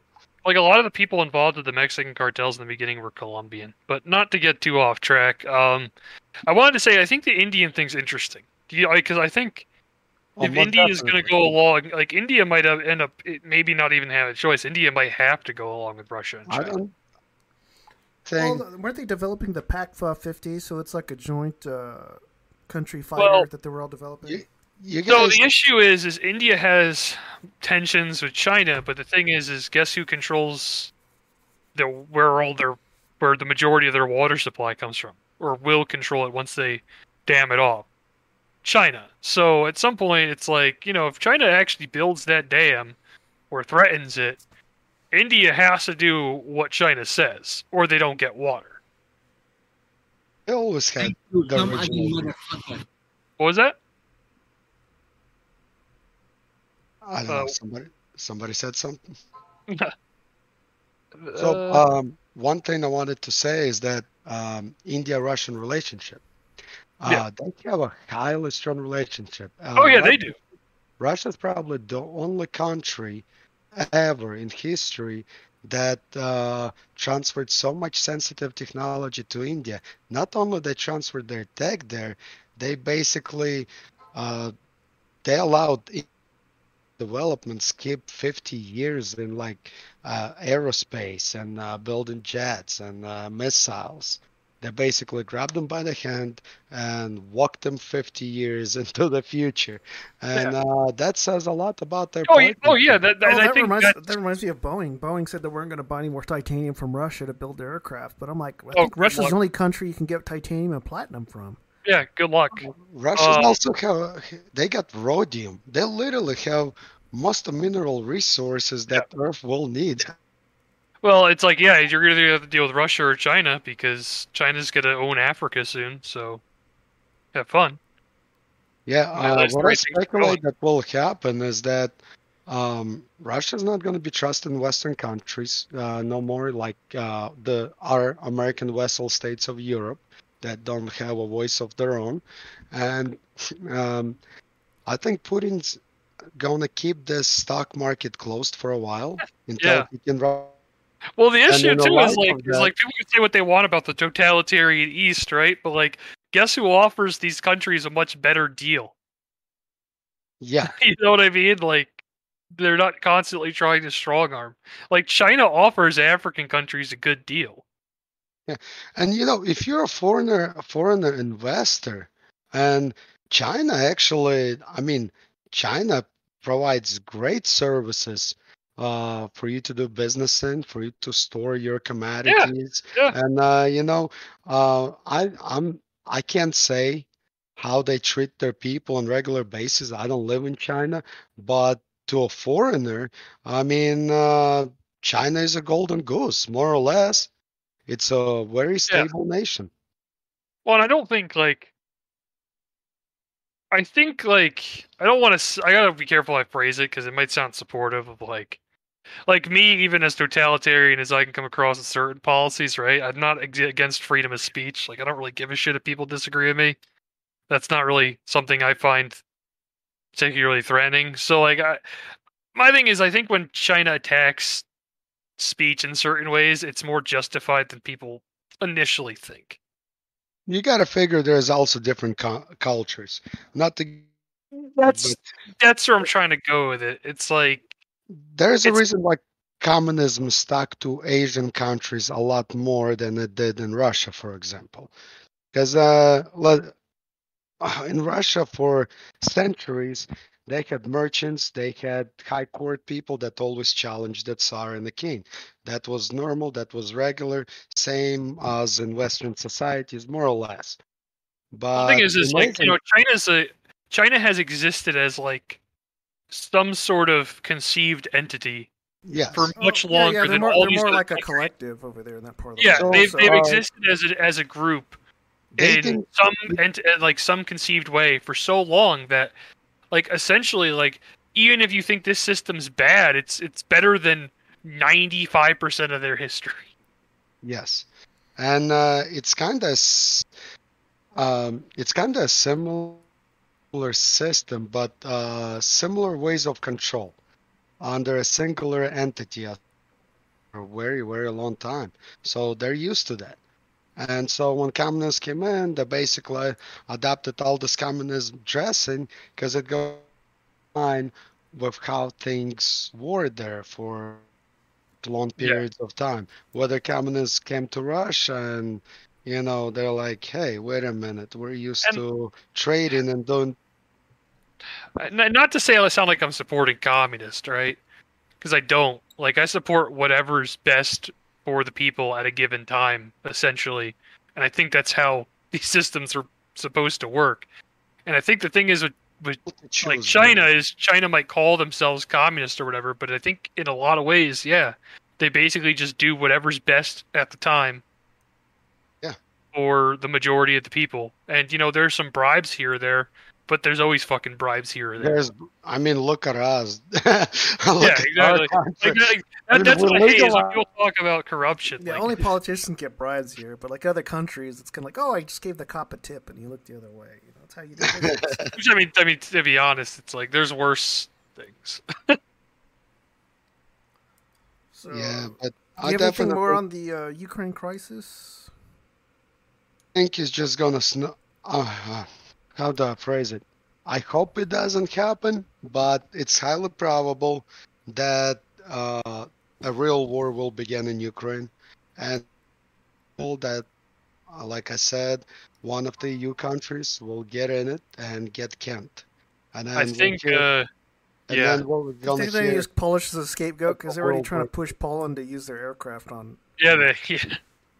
Poland's the most likely to, because because Uh, of I their don't know. their They, they anti-Russian. kind of have a thousand-year history of warring with Russia. They might not want to do that again. Or do I you mean, think, or do you think uh, yeah. Fin- Finland want around too? Cause like uh, Simo Häyhä's ghost. Yeah, I was gonna say those snipe those Finnish snipers are just itching. Yeah, yeah, but uh, this is not um, inadequate uh, Soviet prior to World War II. I hate to say it, I think Azov or one of them is going to do something to piss Russia off sufficiently to where this turns into a Chechnya situation. Well, they're using they're using Chechens as shock troops right now, but they're afraid of a different Chechen about- faction getting into there Yeah, and trying to I'm talking about their own back in the day. I'm talking about back when Putin dealt with the Chechens, and the uh, Chechens kept the Chechens decided to hold their ground harder, and the Russian response was, "All right, well now everything's getting blown the fuck up." But a lot of the pro- I hope propaganda I've seen, like uh, all the troops they're claiming are dead Russian soldiers, where I have the wrong camouflage on. They have digital They're camo, dressing people up. and the Russians are Oh, using yeah. multicam right now, which most people don't realize that. Um, so so many fakes. I've seen so many on Facebook everywhere. I mean, obviously, all sides will take losses at some point, right? Obviously, there's going to be some Russian uh, as well, but the such an overwhelming amount of fakes coming, mostly uh, promoting one side, Yeah, it's just impossible. They're showing F-16s claiming they shut down Russian uh, jets. Yeah, I saw one of like a broadcasting- A10 Warthog like dodging a bunch of fire from a CRAM system. I was like, A10 Warthogs are not that agile, and that's from a video game. It was Yeah, I was gonna say. Um, like my thing is, I think I think what'll happen, or I'm hoping the way this goes is, I'm hoping there's large scale economic consequences for the West, just for starters, because fuck this shit. I want it to be over. Um, two. You know, I don't to interrupt, but so many Americans are saying exactly what you just said. Yeah, and I'm Yeah. also hoping that the eastern cities in Ukraine, at least the eastern cities, will give in more peacefully, and then, to be honest, if the western cities get blown up, I mean, it's still unfortunate, but it's a lot more likely. Western cities is where uh, there will be more resistance because, uh, Yeah. you know, but we we actually have a city administrator in our condo in Ukraine, and uh, you know he's not he's not uh, fascist. He's not super pro-Russian. He's just a guy that's city administrator, and he's kind of stuck with his whole family Yeah. leave because now uh, they, he's stuck on a peninsula city and there's shooting going on here and there and there's just most of the people uh, are just stuck nowadays so And then Uh, some of the but I- propaganda I've seen, they're they're making it sound like it's very one sided. Like they're using a bunch of pop culture references, like you know the uh, the Ewoks versus the Empire. And I'm like, if they were really winning, they would they wouldn't be like arming convicts and asking Yeah, children like to the winning fight. side usually doesn't do that. Because it's like Oh, it's like. I don't think penal legions have been used since like World War II, and it's like an old Roman tradition. They read some Right. Warhammer 40k books, and they're like, "This looks like a good idea." said that Oh, Did he cut out? good. sorry guys i cut out for a second Okay. funny that she said that because um, the same guys we know over there, um, they're telling us what's happening on the ground, and they're like, "Yeah, well, the Ukrainian government went and released all of the prisoners. Now in city of Nikolaev, all prisoners are free. They gave them firearms, thinking like, oh yeah, they're gonna go fight some Russians, but in reality, those guys start going in a bomb." And robbing all the people because you know people take their uh, possessions in the bomb shelter Shocking. city official guy, and they're like, dude, we're gonna rob, come and rob you. this is in Oh, the that, middle that, of. that backfired spectacularly. I mean, They started to Fallout Raiders very Yeah, quickly. Raider Yeah. faction's the most Chad. I mean, I kind of, I also- kind of support them more than either government. Now that you say that, it's kind of, kind of based. Also, what I've been hearing, and uh, now I'm sure there's some on-point logistics. NATO, CIA is given to all them brigades, Ukrainian brigades, but they do mess up a lot. For example, uh, there was a delivery of some javelins or NLAWs, and uh, they were airdropping them over Kiev. Well, the Kiev brigades, they thought those were Russians airdropping their equipment and uh, their soldiers. So they began shooting at their own allies. And then you had two brigades, two Ukrainian brigade, brigades, because they thought they were fighting Russians. So yeah, it's kind of a big mess. Now, so recently had Ukrainian army decided to launch a Tochka-U missile at one of the Ukrainian National Guard fascist-like brigades because those guys stopped following orders and killed one of their either captains and somebody higher up. So there's a skirmishes going on on in all sorts of capacity, in all sorts of way. But I think uh, the Ukrainian stronghold is definitely this, for lack of a better word, neo-Nazi establishment. That's how they're capable to keep somewhat I just everything think it's under control. hilarious that we keep using the term neo Nazis when it's literally like tribal owned. Or should we say global Well, homo? What what would you call those people? May, Uh, I uh, can't use the word I would call the Ukrainian government on this podcast. But, But, uh, here's the thing. Oh, what's what's the missile guy- system that the Russians are using? It's not the Katyusha. It's like the modernized version of it, where there's Uh, a whole bunch of something- rockets. uh, Pinocchio, for lack of a better word. There's Grad, there's Cheburashka. They're all nicknames. So, um, yeah, they're basically on the world Katyusha, everything in vicinity. They uh, Grad, the slightly older one. Ukrainians and Russians both use it. but uh, Russians have uh, several uh, varieties of generations that they build beyond that. And those are highly effective. The bad thing is that if there are civilians nearby, it's not like a surgical strike with caliber. It's designed to affect a larger area. And you know they usually shoot them. Uh, they don't shoot them one at a time. Yeah. It's like Shoot what 'em at a twenty of them get launched at once or something like Yeah, that. it, it depends on the launcher. I mean, those do look kind of badass if you take the, you know. But they're designed for getting launched at like columns of tanks or some shit, not not civilians, not ideally. You would hope. Yeah, that's something they've been using, uh, you know, to decimate military facilities like out in the country. If you, I actually been trying to follow a Russian, and from what I can see, they use smaller amount of troops and they're just taking over as much as they can on the city areas. Uh, you know, taking over all the vital facilities, making sure the roads are clear, and um, they're basically setting up for sieges. And yeah, because I I'm heard they're just using uh, conscripts right now. They're not using their veteran soldier units or Spetsnaz yet. Well, I, Maybe in some capacity, but not. the in- entire the entire Russian side been saying something completely different. S they use some conscripts. Uh, that was a fluke, but for majority of things, what the Russian side says, they're either using officers or uh, paid for military professionals. They're making their careers in there. Now the other funny thing is, so apparently some of the military professionals that Russia is using also have some like sort of less established neo-Nazi connections. Apparently, so some Oh, of the I heard merc- that was the Wagner division, and Yeah, so so people yes, were like the hoping the Wagner Wagner division- division fights at Azov. Well, Wagner Division, to be honest, I don't have proof of this.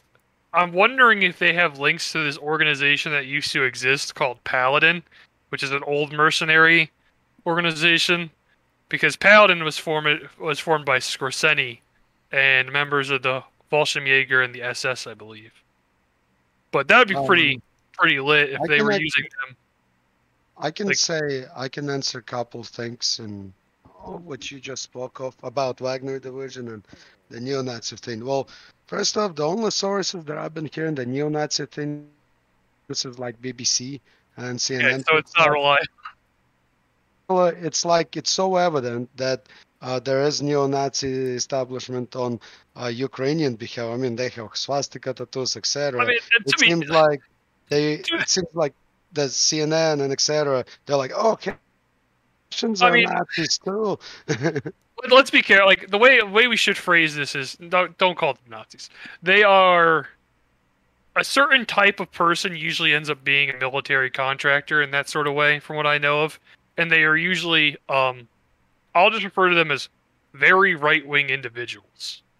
well, so I don't um, think calling them Nazis is necessarily true, but I could definitely see them having certain beliefs that might make it easier for are like you talking about the hypothetical Russian ones? Yeah, the Ru- the Russians in this case. Azov is just um Azov's either a mixture of dumb skinheads and like actual CIA plants, from what I gather. I Oh, I'm a white guy. I'm ready to kill. I don't know. And that's Azov Battalion. Azov Battalion's like, oh yes, you know how like I support white supremacy, killing other white people. Let's go. The Wagner division. So I'm gonna tell you about this uh, little report that never got picked up by any news back when Trump was running for president. And you know, if there was any real collusion, no news would cover it. Obviously, nobody ever covers real collusion. yeah. Yeah, because they Yeah, still haven't so- produced the PP tapes yet that they keep claiming. Well, yeah, exist. because well, they, they don't cover real collusion because that means oh wait, other types of collusion might exist, and then maybe people might actually think. There was a little report uh, that said that Trump hired 300 mercenary security forces to protect him and his family. And um, Yeah, so they said that he hired um, Erik Prince and his uh, Blackwater division to act as Secret Service agents because he believed that Secret Service was infiltrated.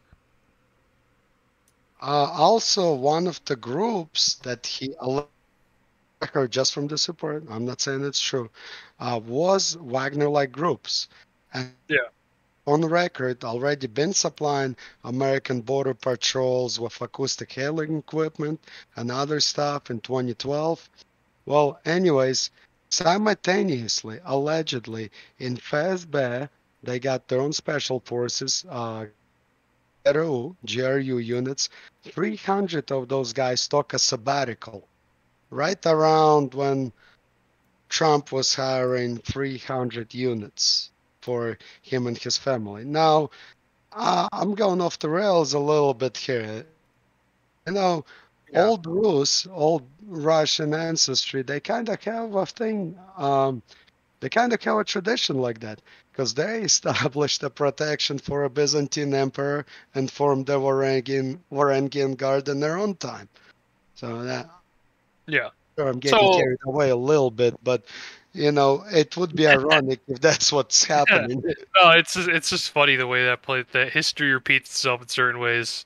Hopefully not bad ways. Hopefully not anymore. But God, um, I just think it's interesting because like it's one of those things where it's like I don't know. In a lot of ways, I feel like your average Russian is a lot more socially conservative and probably a better person than anyone in Azov, even if you agree with. I think a lot of Russians are upset right now in general. I think they feel hurt and betrayed because they feel like they fought the their whole country was decimated in World War II. They uh, helped people, and now literally the entire Western world is churning uh, in support of these now, like, And like on to their be border. honest, in some reason, like in some ways, they are correct. But it's like they uh, should have, like they should have, like I don't know. It's one of those things where it's, it's funny to me because it's like people act like Russia hasn't changed at all, that it's still the Soviet Union, and I think that's really fucking naive. Uh, that isn't true. You, uh, I'm from Moscow, right? So I follow up on my hometown, so to speak. Uh, right before all this crap went down a couple months ago, it got announced to be one of the two safest cities on the planet. Oh yeah, that's my you're- point though. Is like like all these Westerners keep acting like nothing's changed though. Like Yeah, the propaganda. Isn't, don't they have the highest uh, percentage of billionaires living in one area too in Moscow? Uh, maybe. Uh, it was always between Moscow Tokyo, uh, top three. But uh, Moscow and um, what's that city in Saudi Arabia, their main city? Uh, Saudi Arabia, Riyadh. That's the capital. Wait, you got Riyadh or Maybe. That's their capital. Then they're like uh, obviously because Mecca doesn't actually like do that. s- Also, like, there's Qatar. Well, I'm between you're thinking of Moscow. Abu Dhabi. Like you're thinking of uh, what's it called? Dubai. Yeah, Yeah, Yeah, that's in Dubai, UAE. sorry. that's yeah. United Arab Emirates. So uh, last I heard, um, it's between Moscow, Dubai, and Tokyo uh, as far as being the cleanest cities in the world. So uh, I'm just saying, most Americans have a big misconception of what other what Russia is about. It's not. Yeah. It's not the same as it was 50 years ago.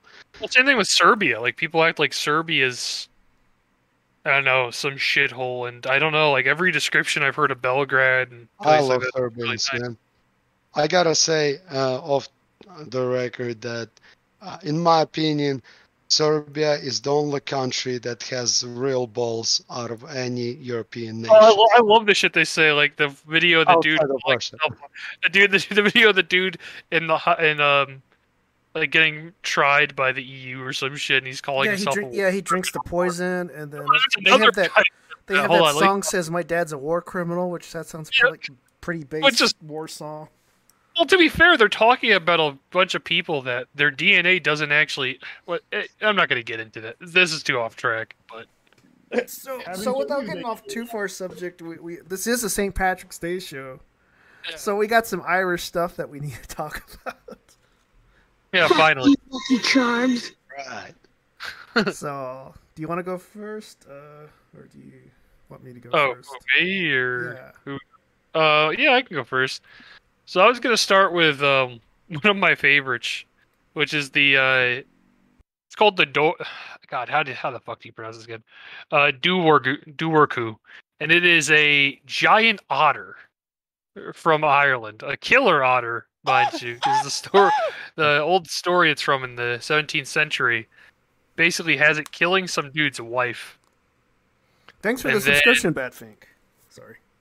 No, no, it's all cool. Is it like a myth or is it the real thing or a Um, You know, of giant otters have existed in the past, but this seems like it's a myth of some kind. Or And the like main- a over exaggeration? Is it like a bear size? Well, so the name itself actually translates roughly to water dog or water hound, even though it's usually depicted as an otter. So it's kind of, it's kind of, I'm, I'm not exactly sure. You know, it's one of those weird things where it's like it could have been like some weird wolf or something because Ireland had wolves for a while. Um, and it is um, it's the it's supposed to be like 10 to 15 feet long in some of these descriptions. So it, it's it's damn. pretty Yeah, it's it's pretty it's a pretty big boy. And girl, cuz in the story uh the the guy ends up killing two of them. Huh. Yeah. So um trying to figure out which part of Ireland it, it was in or like supposedly. So it would be Northern Ireland. That makes sense. Um, which it's it's odd though because it's like so. Like I said, a, a giant species of otter did exist at one point. I'm pretty sure, and the other animals that they have claimed are um, dire wolves, like sightings of what basically matches a dire wolf's description in Ireland as well. Um, now I believe the dire wolves were seen in Southern Ireland, but it kind of it's funny because it's like you know Ireland as a country kind of does give off these ancient sort of uh, vibes when you think about it. Yeah. Well, what about their vampire? The Oh, I, I, apartheid? I, I got a thing about the vampire. I'll read that one later. Yeah, so you have those two, which are probably two of my favorites. The um, I just think it's interesting that it's it's an otter in Ireland. You don't really think of that, like Klaus had said that earlier. Yeah, yeah. Like otter sounds like something you'd find in North America, not Ireland. So. Yeah, it's so like you know some of the depictions are have it as half dog, half fish too. But like, I don't know. It's pretty clear that what they're talking about when they talk about it does sound like basically a giant otter. it's fast as fuck though. Um, Well, they are Gaelic. I'm sure they have a lot of variety of traditions and beliefs and maybe. Yeah. Well, that's one of those weird things where it's like a lot of things that were like our ancient, ancient ancestors probably did live around get talked about, like Thunderbirds. You know, like maybe it's like one of those sort of deals where it's just like more modern takes on something that did actually exist in some capacity, but hasn't existed for a very long time. Um, the direwolf thing I find interesting just because it's like, it's like you know, uh, you know, it's possible that you could just get a freakishly large wolf. You know, that were is they like, uh, do they transform into wolves that walk on two feet? Or Oh know, no, the direwolf thing is separate. The, dire, the direwolf thing is separate from the werewolves. I was going to talk about the werewolves too, though. So there's werewolves for of, for like um specific uh, old kingdoms that used to exist there and whatnot. And so a lot of these werewolf stories in Ireland are, you know, they're very similar to the Germanic stories. Um, it's a, it's just an Indo-European thing in general. It's not really Germanic or you know Celtic or anything. The the werewolf thing, because you know there's the Ir- the Irish had the uh, or Fianna or whatever the um their, their version of a war band essentially. Well, And- I heard that Irish kings they used to like um they used to ask for they used to basically werewolves to do their bidding in war efforts. Yeah, that, that that's yeah, that's that's the story. That's how the stories go, and it it matches up with a lot of old traditions going back. Um, like in Gaul, they used to have um, sort of, and I think even on the on the like the European steppe and like what is now Ukraine, right? Um, they used to have the youths wear wolf skins Yeah. a lot of the times, and they didn't until they gained property. Basically, they weren't allowed to marry, at least in some cult, some of those Indo-European cultures. So they would basically go around wearing wolf skins, being mercenaries, raiders, whatever, until they could gain enough wealth to uh, move up in the world. In Ukraine, uh, they they had slightly different stuff. They used to have this deity Dazhbog, who could transform into a white wolf, so white sacred for them. But, yeah. but you're right. Uh, werewolves were probably all over the place. Yeah, it, it's an ancient thing. Now they are very it is very popular in I in Ireland, but it also, you know, in in like a realistic sense, you know, all the actual werewolf stuff aside, it it matches up with like for a very long time, even much closer to like the modern day than a lot of other places. Ireland kind of did function like function the same way like ancient Gaul did when like Caesar invaded it. You know, Well, yeah. where you did have these youth sort of war bands that would go around the country. A lot of them they called themselves Fianna too, not like the mythical figures, but they would call themselves that because, like I said, it just means like war band or band of men or something like something along those lines. And that's Uh, interesting too. See, most people think that Celtic culture, Gaelic culture is all about Ireland, but throughout the history, Celtic tribes they spread as far as modern day Turkey and south of Spain. So Yeah. Well, that's and that's another thing is Ireland. You know, even for a Celtic place, it has it has more Middle Eastern influence than you would think, and like Ireland does. Carthaginian, yeah, Carthaginian influence than you would think. And there's certain things, rituals and stuff that are performed there that make me think that that I'm not I'm not going to get into them because some of that's like conjecture and more my idea on it. But there's definitely like Ireland had a had a more pronounced tradition of human sacrifice. Let's just say than um other places in the Celtic world. Huh. I Um, did not know that. which is funny because it's also like they have a surprising amount in common with Native Americans too, with certain um, strange beliefs and whatnot. Like, because like the waterhound thing we were just talking about, that otter thing, has a decent amount in common with the uh, Aztec sort of. Uh, The Aholao.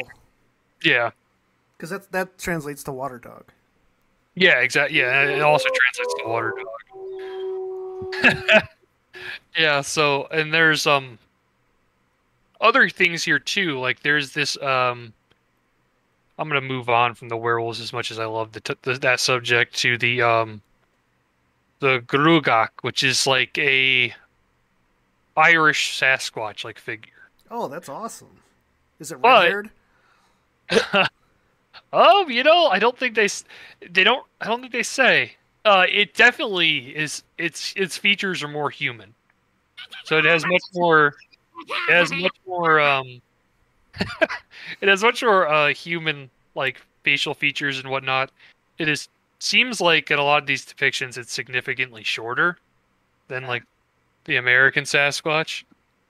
Well, Irish people tend to be shorter than regular English, so that Yeah, makes it's just a- it's just a hairy Irish guy. But um, in some ways, it kind of does remind me of like there's so there's stories in the Iro- Iroquois had about like uh stone giants in upstate New York, and what they what I think they mean by that is like literally like basically wild men who had armor of some kind. And it kind of makes me think of this, where it's like because a lot of these descriptions for this figure kind of match like Neanderthal, you know, like it's like another type of person,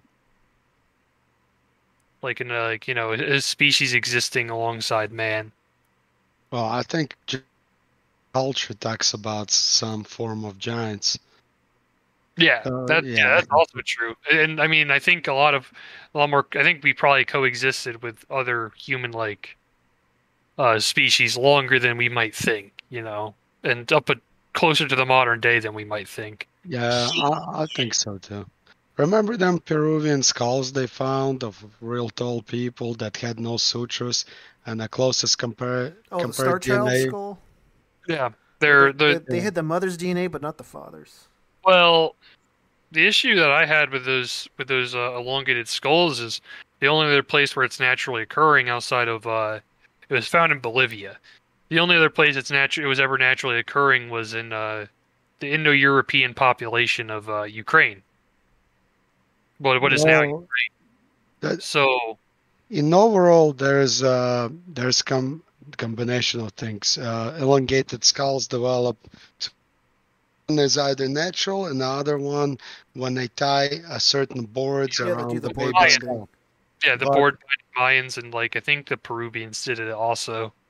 They also discovered that some of those skulls were formed naturally when they discovered an infant skull that Yeah. uh, that would be too young to board up. Yeah, so the infant Uh, skull's the called the Ch- Star Child skull.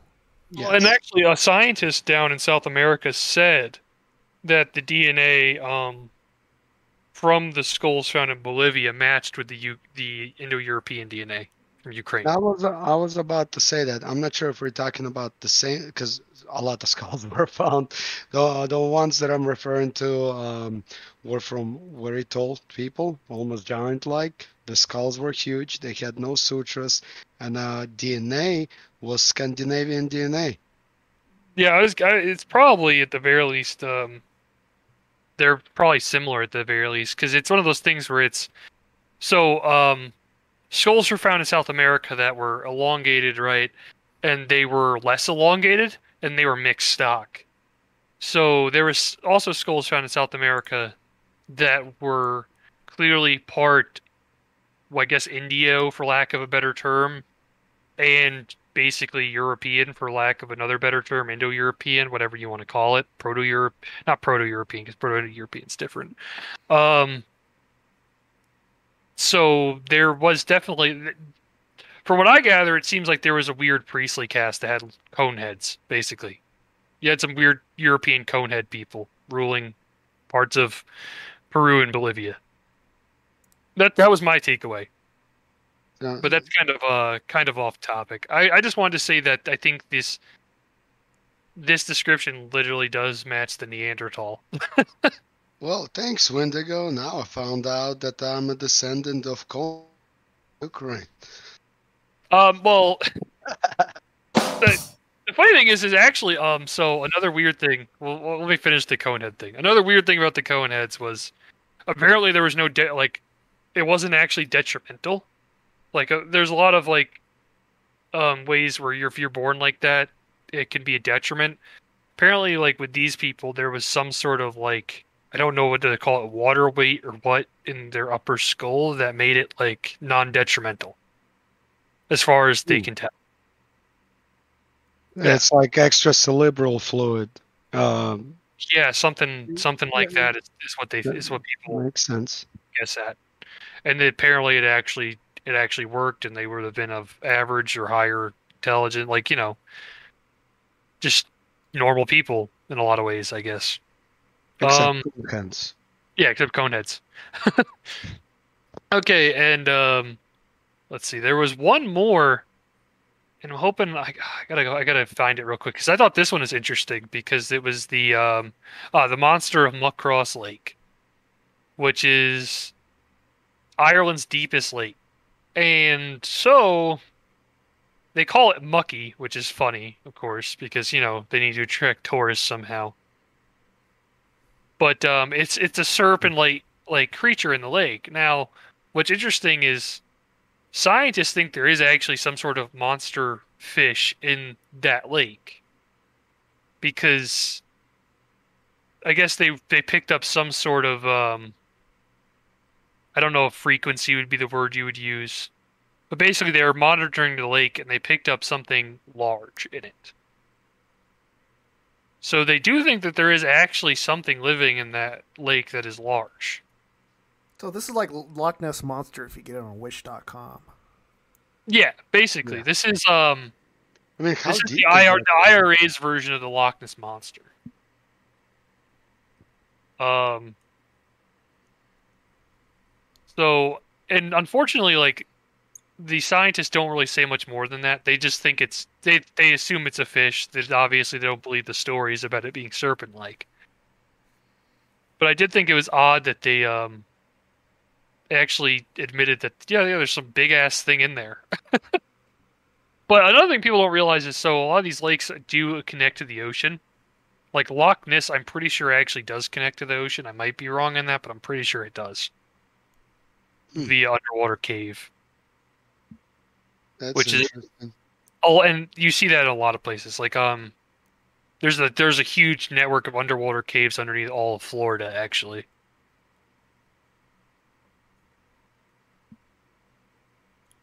Um, but yeah, no, that's all I really had, just because no one really went into much detail about uh, the Irish Loch Ness monster, because it's it's everything that they had basically came across as a ripoff. I just thought it was interesting that they did actually detect some sort of life in there that was pretty massive.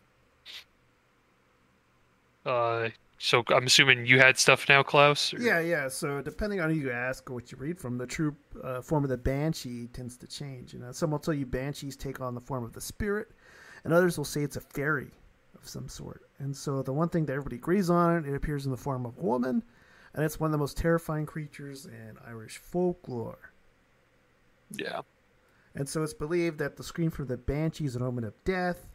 And I said the scream where the wail is a warning that death is approaching. So some believe you hear the scream of a banshee, a member of your family will pass away shortly. And others believe that each family has its own banshee connected to their bloodlines. Now, the word keening is a traditional form of expressing grief for those who are dying or they're about to die. And the word keen comes from the Gaelic word caoineadh, which means to cry or weep. And uh, here's where it gets crazy. So there's a practice carried out by either a number of women or that they're paid to do so. So these are like professional mourners that do this stuff, and they believe that the legend of the Banshee stems from this. However, the difference between the Banshees and the Keening Woman is the Banshee can predict death, uh, which they speak, uh, spark fear in many people. Now, so they say, what does a Banshee sound like? And they say the Hmm. Banshee sound uh, is one that causes fear in Ireland and parts of the UK where the myth extends to. And the sound is like a large, like a loud wailing that can be heard for miles around. And they say that. oh, no, I hope banshees don't sound like that. That would that, disturb. that was like a moan, but uh, they say that the banshee also sings and can appear to come from a link between the banshee and the keening woman. So they say, what do they look like? And it's uh, well, the the appearance is something that they debate on. So some say it looks like a short old woman with long dirty hair, and others say it's a tall woman wearing a gray cloak with bright green dress. And another feature that they said that remains the same with both descriptions that that her eyes are to be a roaring red because uh, she's constantly crying. Sinister Charlie said it looks like a large Marge. oh, that was from Pee Wee's Playhouse. I remember it was Pee Wee's Big Adventure. And so the description that's always terrified people is of an old hunched woman that could just appear outside your home in the darkest of night, and her face veiled, and her hair long and black and billowing in the wind, and her clothing old and tattered. So whether she's young or old or a fairy or spirit, you know, they, they still think that she can appear night or day, and uh, it just strikes fear if you leave. So they, they want to know if do you think they're real, and it says, uh, well, there's lots of tales in Irish folklore the existence of the banshee in a gray area. So some will swear blind that they saw the spirit of a female walking in the garden, and then death followed soon after. And others will say that the terrifying wailing they heard, but they couldn't find where they came from. And a theory is that people mistake the scream for a rabbit or a fox for the banshee. So they think that's the explanation. And the other thing I, I got is called pukas, and uh, they were mistaken for animal due to their ability to, to shapeshift, and they're feared by human in rural Ireland. And so, uh, why rural Ireland? And it says uh, the puka have known to frequent quieter parts. I guess they don't like you know busy areas like cities and stuff. Like most cryptids, try to avoid that shit. So, in Irish legend, the puka is known only to appear at night, and it's feared by humans because it could bring good or bad things to whoever opposed to. And it says that they're not the, te- the type of creature that does physical harm to people, so there's no record of uh, puka like harming anyone in Ireland. You see, the puka takes on the form of a creature that looks between a mix of a dog or a rabbit or a goblin, and it's just not entirely true, even though it is a shapeshifter, because it can just change its form while you know while it's talking to you, and so it Oh, can take so- on the shape of an old man if it wanted to if it like they thought it would benefit him, or they would change into a dog if they thought it would benefit them. So in some stories, you'll hear that the creature took on appearance of a black horse with a wild mane whose golden eyes shone brightly. In others, you'll hear that when you encounter them, they look like a human with jet black hair, but the eyes of a puka. And so some people dispute its appearance of what it looks like, but one common feature is its eyes are always a bright golden eye color. And so they want to know, like, uh, where does a puka live? And they said that according to folklore, in the rural areas, that uh, they they try to search for the creature, but they've none uh, could be found, and they believe that they live in small lakes in the mountains. So they call these lakes puka pools, which they they say that roughly translate to the demon's hole, even though they're not demonic. That's- so they so they've been known to interact with the human world, and their actions are considered boisterous and often helpful, kind of like they're playing with you. And so uh, they known to enjoy an all yap, which that's their word for chatting. And they could spend hours chatting away with unsuspecting people, taking the time to give advice or share their thoughts on your problems. And uh, they believe that idle benches that you find in towns and villages are places where you're most likely to encounter or see a puka. So they'll approach those, and then whoever everybody sits down, they'll just strike up a conversation with you. I've been inside some puka pools. God. Did you have to go to the doctor afterwards? I do think it's interesting that they uh, call them banshee because you have the, the like the normal she's like um the another name for the fairy people. Yeah, I didn't know how to pronounce it because it's like S I D H E. Yeah, S I D H E. It's it's just she. It's um. They do call them like um. So I have a book. Uh, I have a book called um the history of the Irish race, where they talk about them being um, basically the descendants or spirits of the Tuatha De Danann, which is the people of Danu, which is like a Indo-European goddess. Actually, mostly most uh, normally associated with Spain. Yeah, because I heard Oh. like uh, the banshees like uh, compared to the Morrigan, which is like Yeah. another deity. Yeah. Yeah, and um, I just think it's int- it's. I think that she is like a is more is mon- is like kind of more broad of a term than like um than you know just what I'm describing. But usually it's it's a term used to describe like this this sort of fey race that is um. I mean, I don't want to compare them to Nephilim, but like kind of Nephilim like actually, if you think about it in a certain uh, sense. So they just convince you to do bad things? Um, they're well, they're. I mean, originally they're not necessarily they're not necessarily bad. I would It's call them neutral because they're not bad, they're not good. They're- They're one of those. It's yeah. It's another. It's like one of those sort of things where it's spirits. It's like demons in the Greek sense, where they're not. I see. Not bad or good. Right Just the kind of- leprechaun. He told me to burn things. see, see, that could have been a puka or a clurichaun, which is the more malevolent version of the leprechaun. Oh god, what is it called? Are they called um? I can't remember the name of the. There's the one race of people that invades Ireland in the histories that's considered evil. That that's basically them.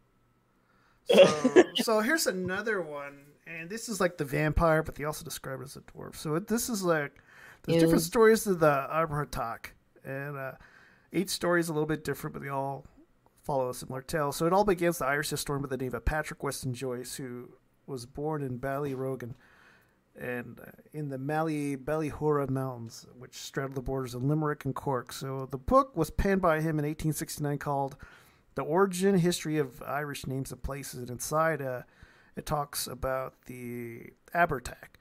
And the leg- the first legend says it's evil dwarf from Derry. So in the book, it tells uh, of a parish in Derry called Slaghtaverty, and uh, it should really be called a Lafferty and it's a parish where there stands a monument of the Abertac. And in the book, it states that this word is another word for dwarf. So there's a place in the parish of Errigal and Derry called Slaghtaverty, and it's thought that the lat or sepulchral monument of Abertac or the dwarf, and explains the dwarf was a cruel creature and possessed a powerful type of magic. And those who were terrorized by the Abertac soon had their prayers answered, which that doesn't even make sense to me. And That's so they said a, a local chieftain that some believe was the legendary Fionn McCulloch uh, Cumhale was uh, killed the Abertac and buried him upwards nearby, and the locals thought their luck had changed. However, the next day the dwarf was back, and he was twice as evil than he had been previously. So the chief returned and killed him a second time, and proceeded to bury him the same way before. And it was at the end they said that he escaped from his grave and spread his terror. Uh, He must be a the scoundrel. for good. So Wow, and they said the chieftain was baffled that he had slain the Abertac twice, He managed to return to Ireland again and again, deciding that he couldn't risk the dwarf returning a third time. So he consulted a druid, and the druid advised that he slay the Abertak again, but this time, when it came to burying it, bury the creature upside down. And he said that he thought that this would quench the dwarf's magic, and this worked, and it never returned again. Now, the second legend was the Abertak was a vampire, like in the modern day sort. So they said there's a version where um, the Abertak was killed and buried, however, it escapes its grave and it finds flesh and fresh blood to drink. And in this version, the chief goes by the name of Cathiane, and he consults a Christian saint instead of a druid. And the story goes that the saint told him the only way to kill the vampire was to find a sword made from yew wood. And uh, the saint advised Kathleen that once the Abertak was killed, that he need to bury him upside down, and would need to find a great stone to place on it so he can't, you know, come back up for good. So he killed him with ease, and after burying it, he lifted a great stone and placed it over the newly dug grave. And then there's a third legend. It reminds me of the story of Sigismund a little bit. Um, it seems like the second story is a ripple from the first one. Yeah, yeah, they just Christianized it. That's what it sounds like. It's so Just- like it reminds me of the old Germanic story of Sigismund dealing with. I think Sigismund. I'm pretty sure it was Sigismund that dealt with some evil dwarf, or I mean- Sigurd, one of them. It's so they're saying that there were uh, there was demanding a bowl of blood. So this final legend was told by a man named Bob Curran, and he was a lecturer in Celtic history and folklore at the University of Ulster. And according to Curran, the real castle Dracula can be found in the town of Garvagh and Dungiven, where a small hill now stands. Which the people in the Carpathian Mountains of uh, Romania would probably disagree with this. I And was he gonna say, I just saw like a, a few small hats move in, and one day, bam, we got vampires. It's the next And so thing. he says that there's a fortress gotta of a say- fifth or sixth century chieftain with magical powers called the Arbatak that which resided. And they, uh, the story goes that the Arbatak was a great tyrant to people living near him wanted of God, but they were scared of his magic. So uh, they coaxed another chieftain to kill him. And so this chieftain succeeded in burying the Arbatak, but he escaped his grave and demanded a bowl of blood from the local villagers. And he was killed a second time and he returned again. And it wasn't until the chieftain was advised by a druid to use a sword made from yew, which that sounds like the first one. And then they Oh. finally conquered him. But it doesn't say anything about dropping them upside down or. And then here's I actually the, find that story very interesting. I mean, you leave it to Irish to come up with an uh, basically a dwarven vampire. Who else would come up with one? It's Some this, this one is about the. Irish version of the mermaid. So, so they always say the European ones are fair-faced, beautiful women, but in the Irish version, it's different. So these are cold water mermaids, and they call them merrows, and they're pig-faced with sharp teeth. So these uh, these Oh, shit. merrows appeared folk tales like in the 19th century, and they said they were formed when a woman was drowned in the creation of Lough Neagh, which I don't know where that is. I'm guessing it's some type of lock. Well, a lot of these are northern. Most of the most of the stuff we've talked about is Northern Ireland, like the more hilly. And they said Yeah. they were said to come ashore and have relationships with men before leaving them and returning to sea. But if it's some pig face and sharp teeth, I can't imagine that being very pleasant to look at. You know, so it must be like a drunken guy that's banging them. It's whatever at this point. And so here's We another one. it, and I think we should. I'm gonna say, like you know, Irish women, pig faced. You know, you take what you can get. So here's That's another one. This, this is about the hags of uh, Mayday near a farm village in Glenamoy in the county of Mayo. So the Mayday hag of Mayo, uh, experienced farmer by the name of Jack Kelly, was concerned as herd of cows they stopped producing milk, so the cows seemed to be healthy, as from he could tell, and uh, he called upon the local farming expert for his opinion. And they performed like a rigorous inspection of their herd, but after a few hours, they can, you know, they couldn't find anything wrong, even though they just wouldn't produce milk. So then, Kelly met with the neighboring farmers to find out if they had other problems, but they didn't have any. And so another farmer suggested him to travel to the nearest monastery and ask for the friar's advice because they were also exper- uh, experts in farming. So at a loss, that John traveled to one of the monasteries to speak the wisest Franciscan friar he could find, and he explained to the friar that the, the cows refused to give milk even though they were healthy and no one else had problems. So the friar thought for a minute and asked if there was an old women like uh, living in neighboring homes. So he said, yeah, there were, and one woman was known locally to have magic powers. So the friar suggests to wake up early in the morning of May Day, go to his herd. If he was were to see a hare sucking the milk from the cow to not kill it but to injure it. So John went back to his farmhouse, not sure, you know, what to think of what he was just told, but why would a hare be sucking milk from a cow? So he's never heard of such a thing. So he got up earlier than usual to check on the cows and armed with the gun.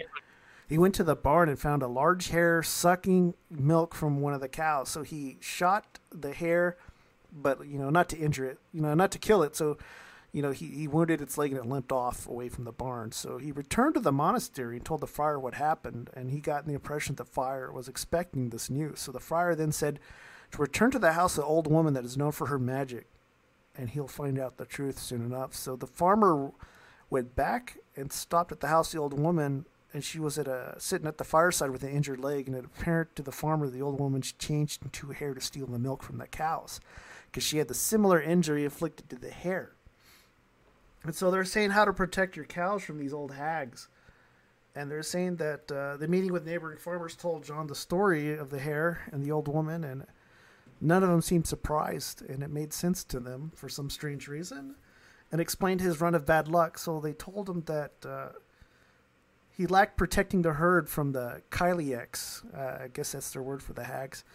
And he advised them how to protect his herd of cows. So he went to this pasture in May Day and they told him to decorate the cows with May Day flowers such as buttercups, marigolds, primroses, and suggested one farmer for the local holy well to uh, to, to bless the cows with the holy water for protection, and another suggested that these customs would protect them from the hags in the area. And then I've got another one. This is the last one. This is about the uh, the Bali. Uh, where was? Actually, the, um, the Cóiste Bodhar, which is known as the death, uh, the death carriage. I just wanted to butt like um bust in here real quick because the Irish Mermaid reminds me a lot of the Inuit one, where the Inuit uh, version of the mermaid, which name I'm not even going to try to fucking pronounce, basically is uh, it kidnaps kids and eats them. It's pretty fucked up. Do they come to shore to kidnap the kids, or they just Yeah, the like they kind of like come, they kind of like come to the shore a little bit, and they try to like lure kids in, sort of like sirens, and then they kidnap children, eat them. They kind of look like um Lovecraftian horrors, but like women. Okay. It's like a weird mix. That sounds familiar. So the, Yeah, fi- I- the final story is the uh, the story of the death coach in Ballyduff. Uh, it's from Irish folklore about a man's frightening experiencing the Cóiste Bodhar, or known as the death coach. So all over Ireland, uh, not only the dis- they listen for the sounds of the banshee, but they're also look out for the Cóiste Bodhar, and the Irish for the death or the silent coach. And so uh, they said if death is upon someone they know or a family member, then it cannot return after it's been sent out to collect a passenger. And so if you watch like Darby O'Gillis and the Little People, they actually have that at the end of the movie. That's that's what you see. And so one fine summer, Michael Noonan was walking in the Ballyduff to collect a pair of shoes that he left with the copper on his way onto the towpath along the river, which is now like a derelict at Hanlon's Mill. So to his surprise, he could hear, like clear as a bell, the sound of huntsmen and hounds, like in full cry, even though it couldn't be true because the, the Duhallow hounds, which were formed in 19, uh, 1745, are the oldest continuous hound hunts in Ireland in those completely different area that, you know, he shouldn't been able to hear him. And then so he heard like an instinctive clack clack of the mill's mechanism working as it had been deserted years previously past. And so he ran as though the hounds were chasing after him all the way into Ballyduff. And then upon reaching the cobbler's house, uh, he met his old friend and neighbor Darby Haynes. And uh, Darby was a carrier by trade and uh, wishing to wait for his nephew to get to town and asked Michael if his horse and cart could take him home. So he was only too happy to have this assistance so he didn't have to walk, you know, past the, the mill when it was getting dark. So the dark, as it turned out, was the least of his worries that night as the moon rose full and bright, clearly lighting up the road. So Michael knew the road had a hard day's work, and so he drove slowly home, settling comfortably back. The seat, he watched uh, the reflection of the moon on the river, letting the horse lead the way. So Michael sat up suddenly as the moon disappeared in the cloudless sky, and uh, he was wondering where the cloud came from. And what came next saw what was frightening him to him because he saw a large black coach drawn alongside him, and the coachman and the six coal black horses were all draped in black. However, that was not the scary part because they were all headless. And so the qu- coach quickly came abreast and passed them on the road. And uh, the coachman laying his whip soundlessly across the backs of the horses, disappearing as quickly it came into view. So Michael Noonan was trembling and somehow made it home, settled to the horse in the field, and got uh, sleeplessly through the night. So the next morning, he was watching the the horse that Michael was pondering uh, previous night events, and uh, the huntsman to Mr. Wixton of uh, Ballygibbon came riding into view at a mad pace, saying that they needed to fetch a midwife because uh, this uh, his master had fallen ill and he was close to death's door, and he wished to help and run and fetch the, the Finnegan, which is the other uh, who was the name of the midwife. So Michael went as fast as he could, but he knew it was too late because he realized that the death carriage had already claimed his last passenger. And that's all I have for Irish folklore. I was gonna say, I I- usually when I hear those carriage stories, it reminds me of like the old, uh, either the old plague stories and like a, more specifically like Eastern European sort oh, of. where they're like bring out your dead kind of shit. Oh, yeah, like where it's just like the, the carriage sort of represents death itself, sort of deal. So Van, did you have some shout outs you wanted to give out? Uh, yeah, sure. Let me see. Uh, shout out to the chat, the Starving Autist, Emperor Techno, King Yeti, CK Benzo, J Brock Contrarian, Dennis Rice, Booster Cal Pogburn, Buzz, Obo Chili Recipe, E Smiley the Third, Lucas R, Orphis 1984, and then hold on a sec. I have the best chats. Uh, you caught me off guard, Klaus. God damn it. Uh, Ken of the North. He said, "Where is it? Uh, why don't they accept our freedom and bombs?" Was it you- covering, uh, Ukraine. And then uh, Sinister Charlie said, "Of course, Wendigo would have a book." When you were Yeah. talking about Nephilim. Oh, So I'd like to give out a, a shout out to you, uh, Dead End Old, who who gave us their shout outs to our show yesterday on their show. You should follow them on YouTube. They're a couple of drunken Scotsmen that like wrestling and singing music. Uh, Yeah. I also like to give a shout out to JG Stoner for showing uh, our promotional for our show on his show every day this week. And another shout out to Winning TV, who I believe played our uh, promo on their show today, but they were like streaming the same time we were, unfortunately.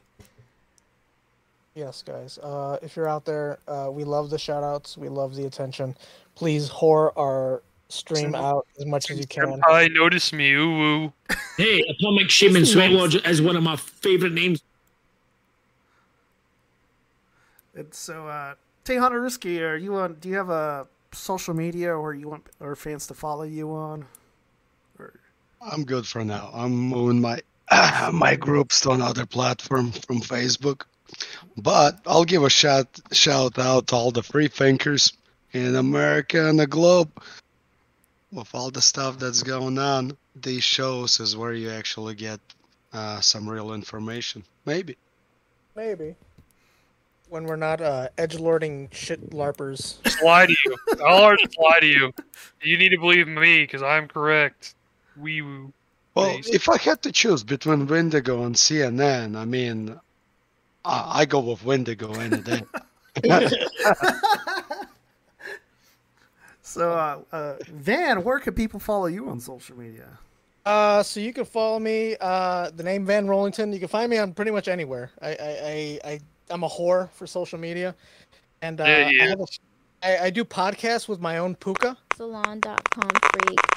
Uh, she you knows she's she's getting there. She's pretty based. Yeah, but we can't underestimate how much power these f- fucking Jews have, right?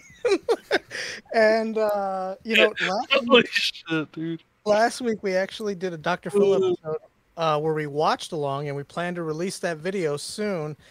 Um, Klaus and Wendigo said that it was going to be horrible, but actually we think it's it's pretty funny. I know it didn't make sense, but it did to me when I was drunk. That's, and that's uh, basically her every episode. to be Yeah, that was, that's going to be basically the whole episode is us laughing at um, Matt Walsh uh, own. Um, Oh, that's where he, the guy like shaved his head to look like Phil just to fuck with him. No, we watched Matt Walsh and um, some uh, liberal individual who believes they are they uh, debate on pronouns. So it's Oh, actually no. pretty good. Fucking Uh, so Christ. check us out. It's almost a podcast, and uh, we will have that video out as soon as we can. Even though they and they sucked. Like I don't understand how they don't see that they suck. That nobody gives a shit about them. Everybody wanted them to like shut the fuck Oh, up. She's going hard. The fuck caused that? I don't know. That was almost a drunken rage, but uh, you can follow us on social media. So like you can follow us, uh, Atomic Sweat Lo- Atomic Shaman Sweat Lodge at a motel and RV park on Twitter and Facebook, and you can also find us on Anchor.com. That's the audio portion of our show. If you want to follow me, you- you could just look up uh, that Big Sip of Monster. That's like uh, not really tied to that. That's more tied to my gaming side and other shit posting that I do online. Atomic Shaman Sweat Lodge. Boy, Well, Magora. Well, we'll have no. They're they're Scottish. They're not Irish, but uh, I'm sure we Yeah, could do same something with that sound clip that they gave us yesterday, and that was all done on Doctor Till's uh, Legion of Dude, not to be confused with Doctor Till's Ministry of Dude. Two And, separate uh, channels.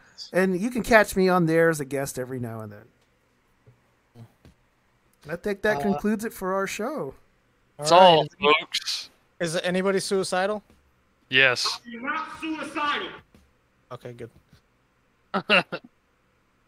Well, Dallas, thank you for having me. Nice having you on like always, bud. yeah, I mean we haven't had you on in a long time, but it's great to have you on again. I appreciate it. Always a pleasure. Yeah, if, if we move the show to Saturdays because of work schedules, we'll let you know so we could have you on more often. All right. Well, guys, I'm gonna bounce.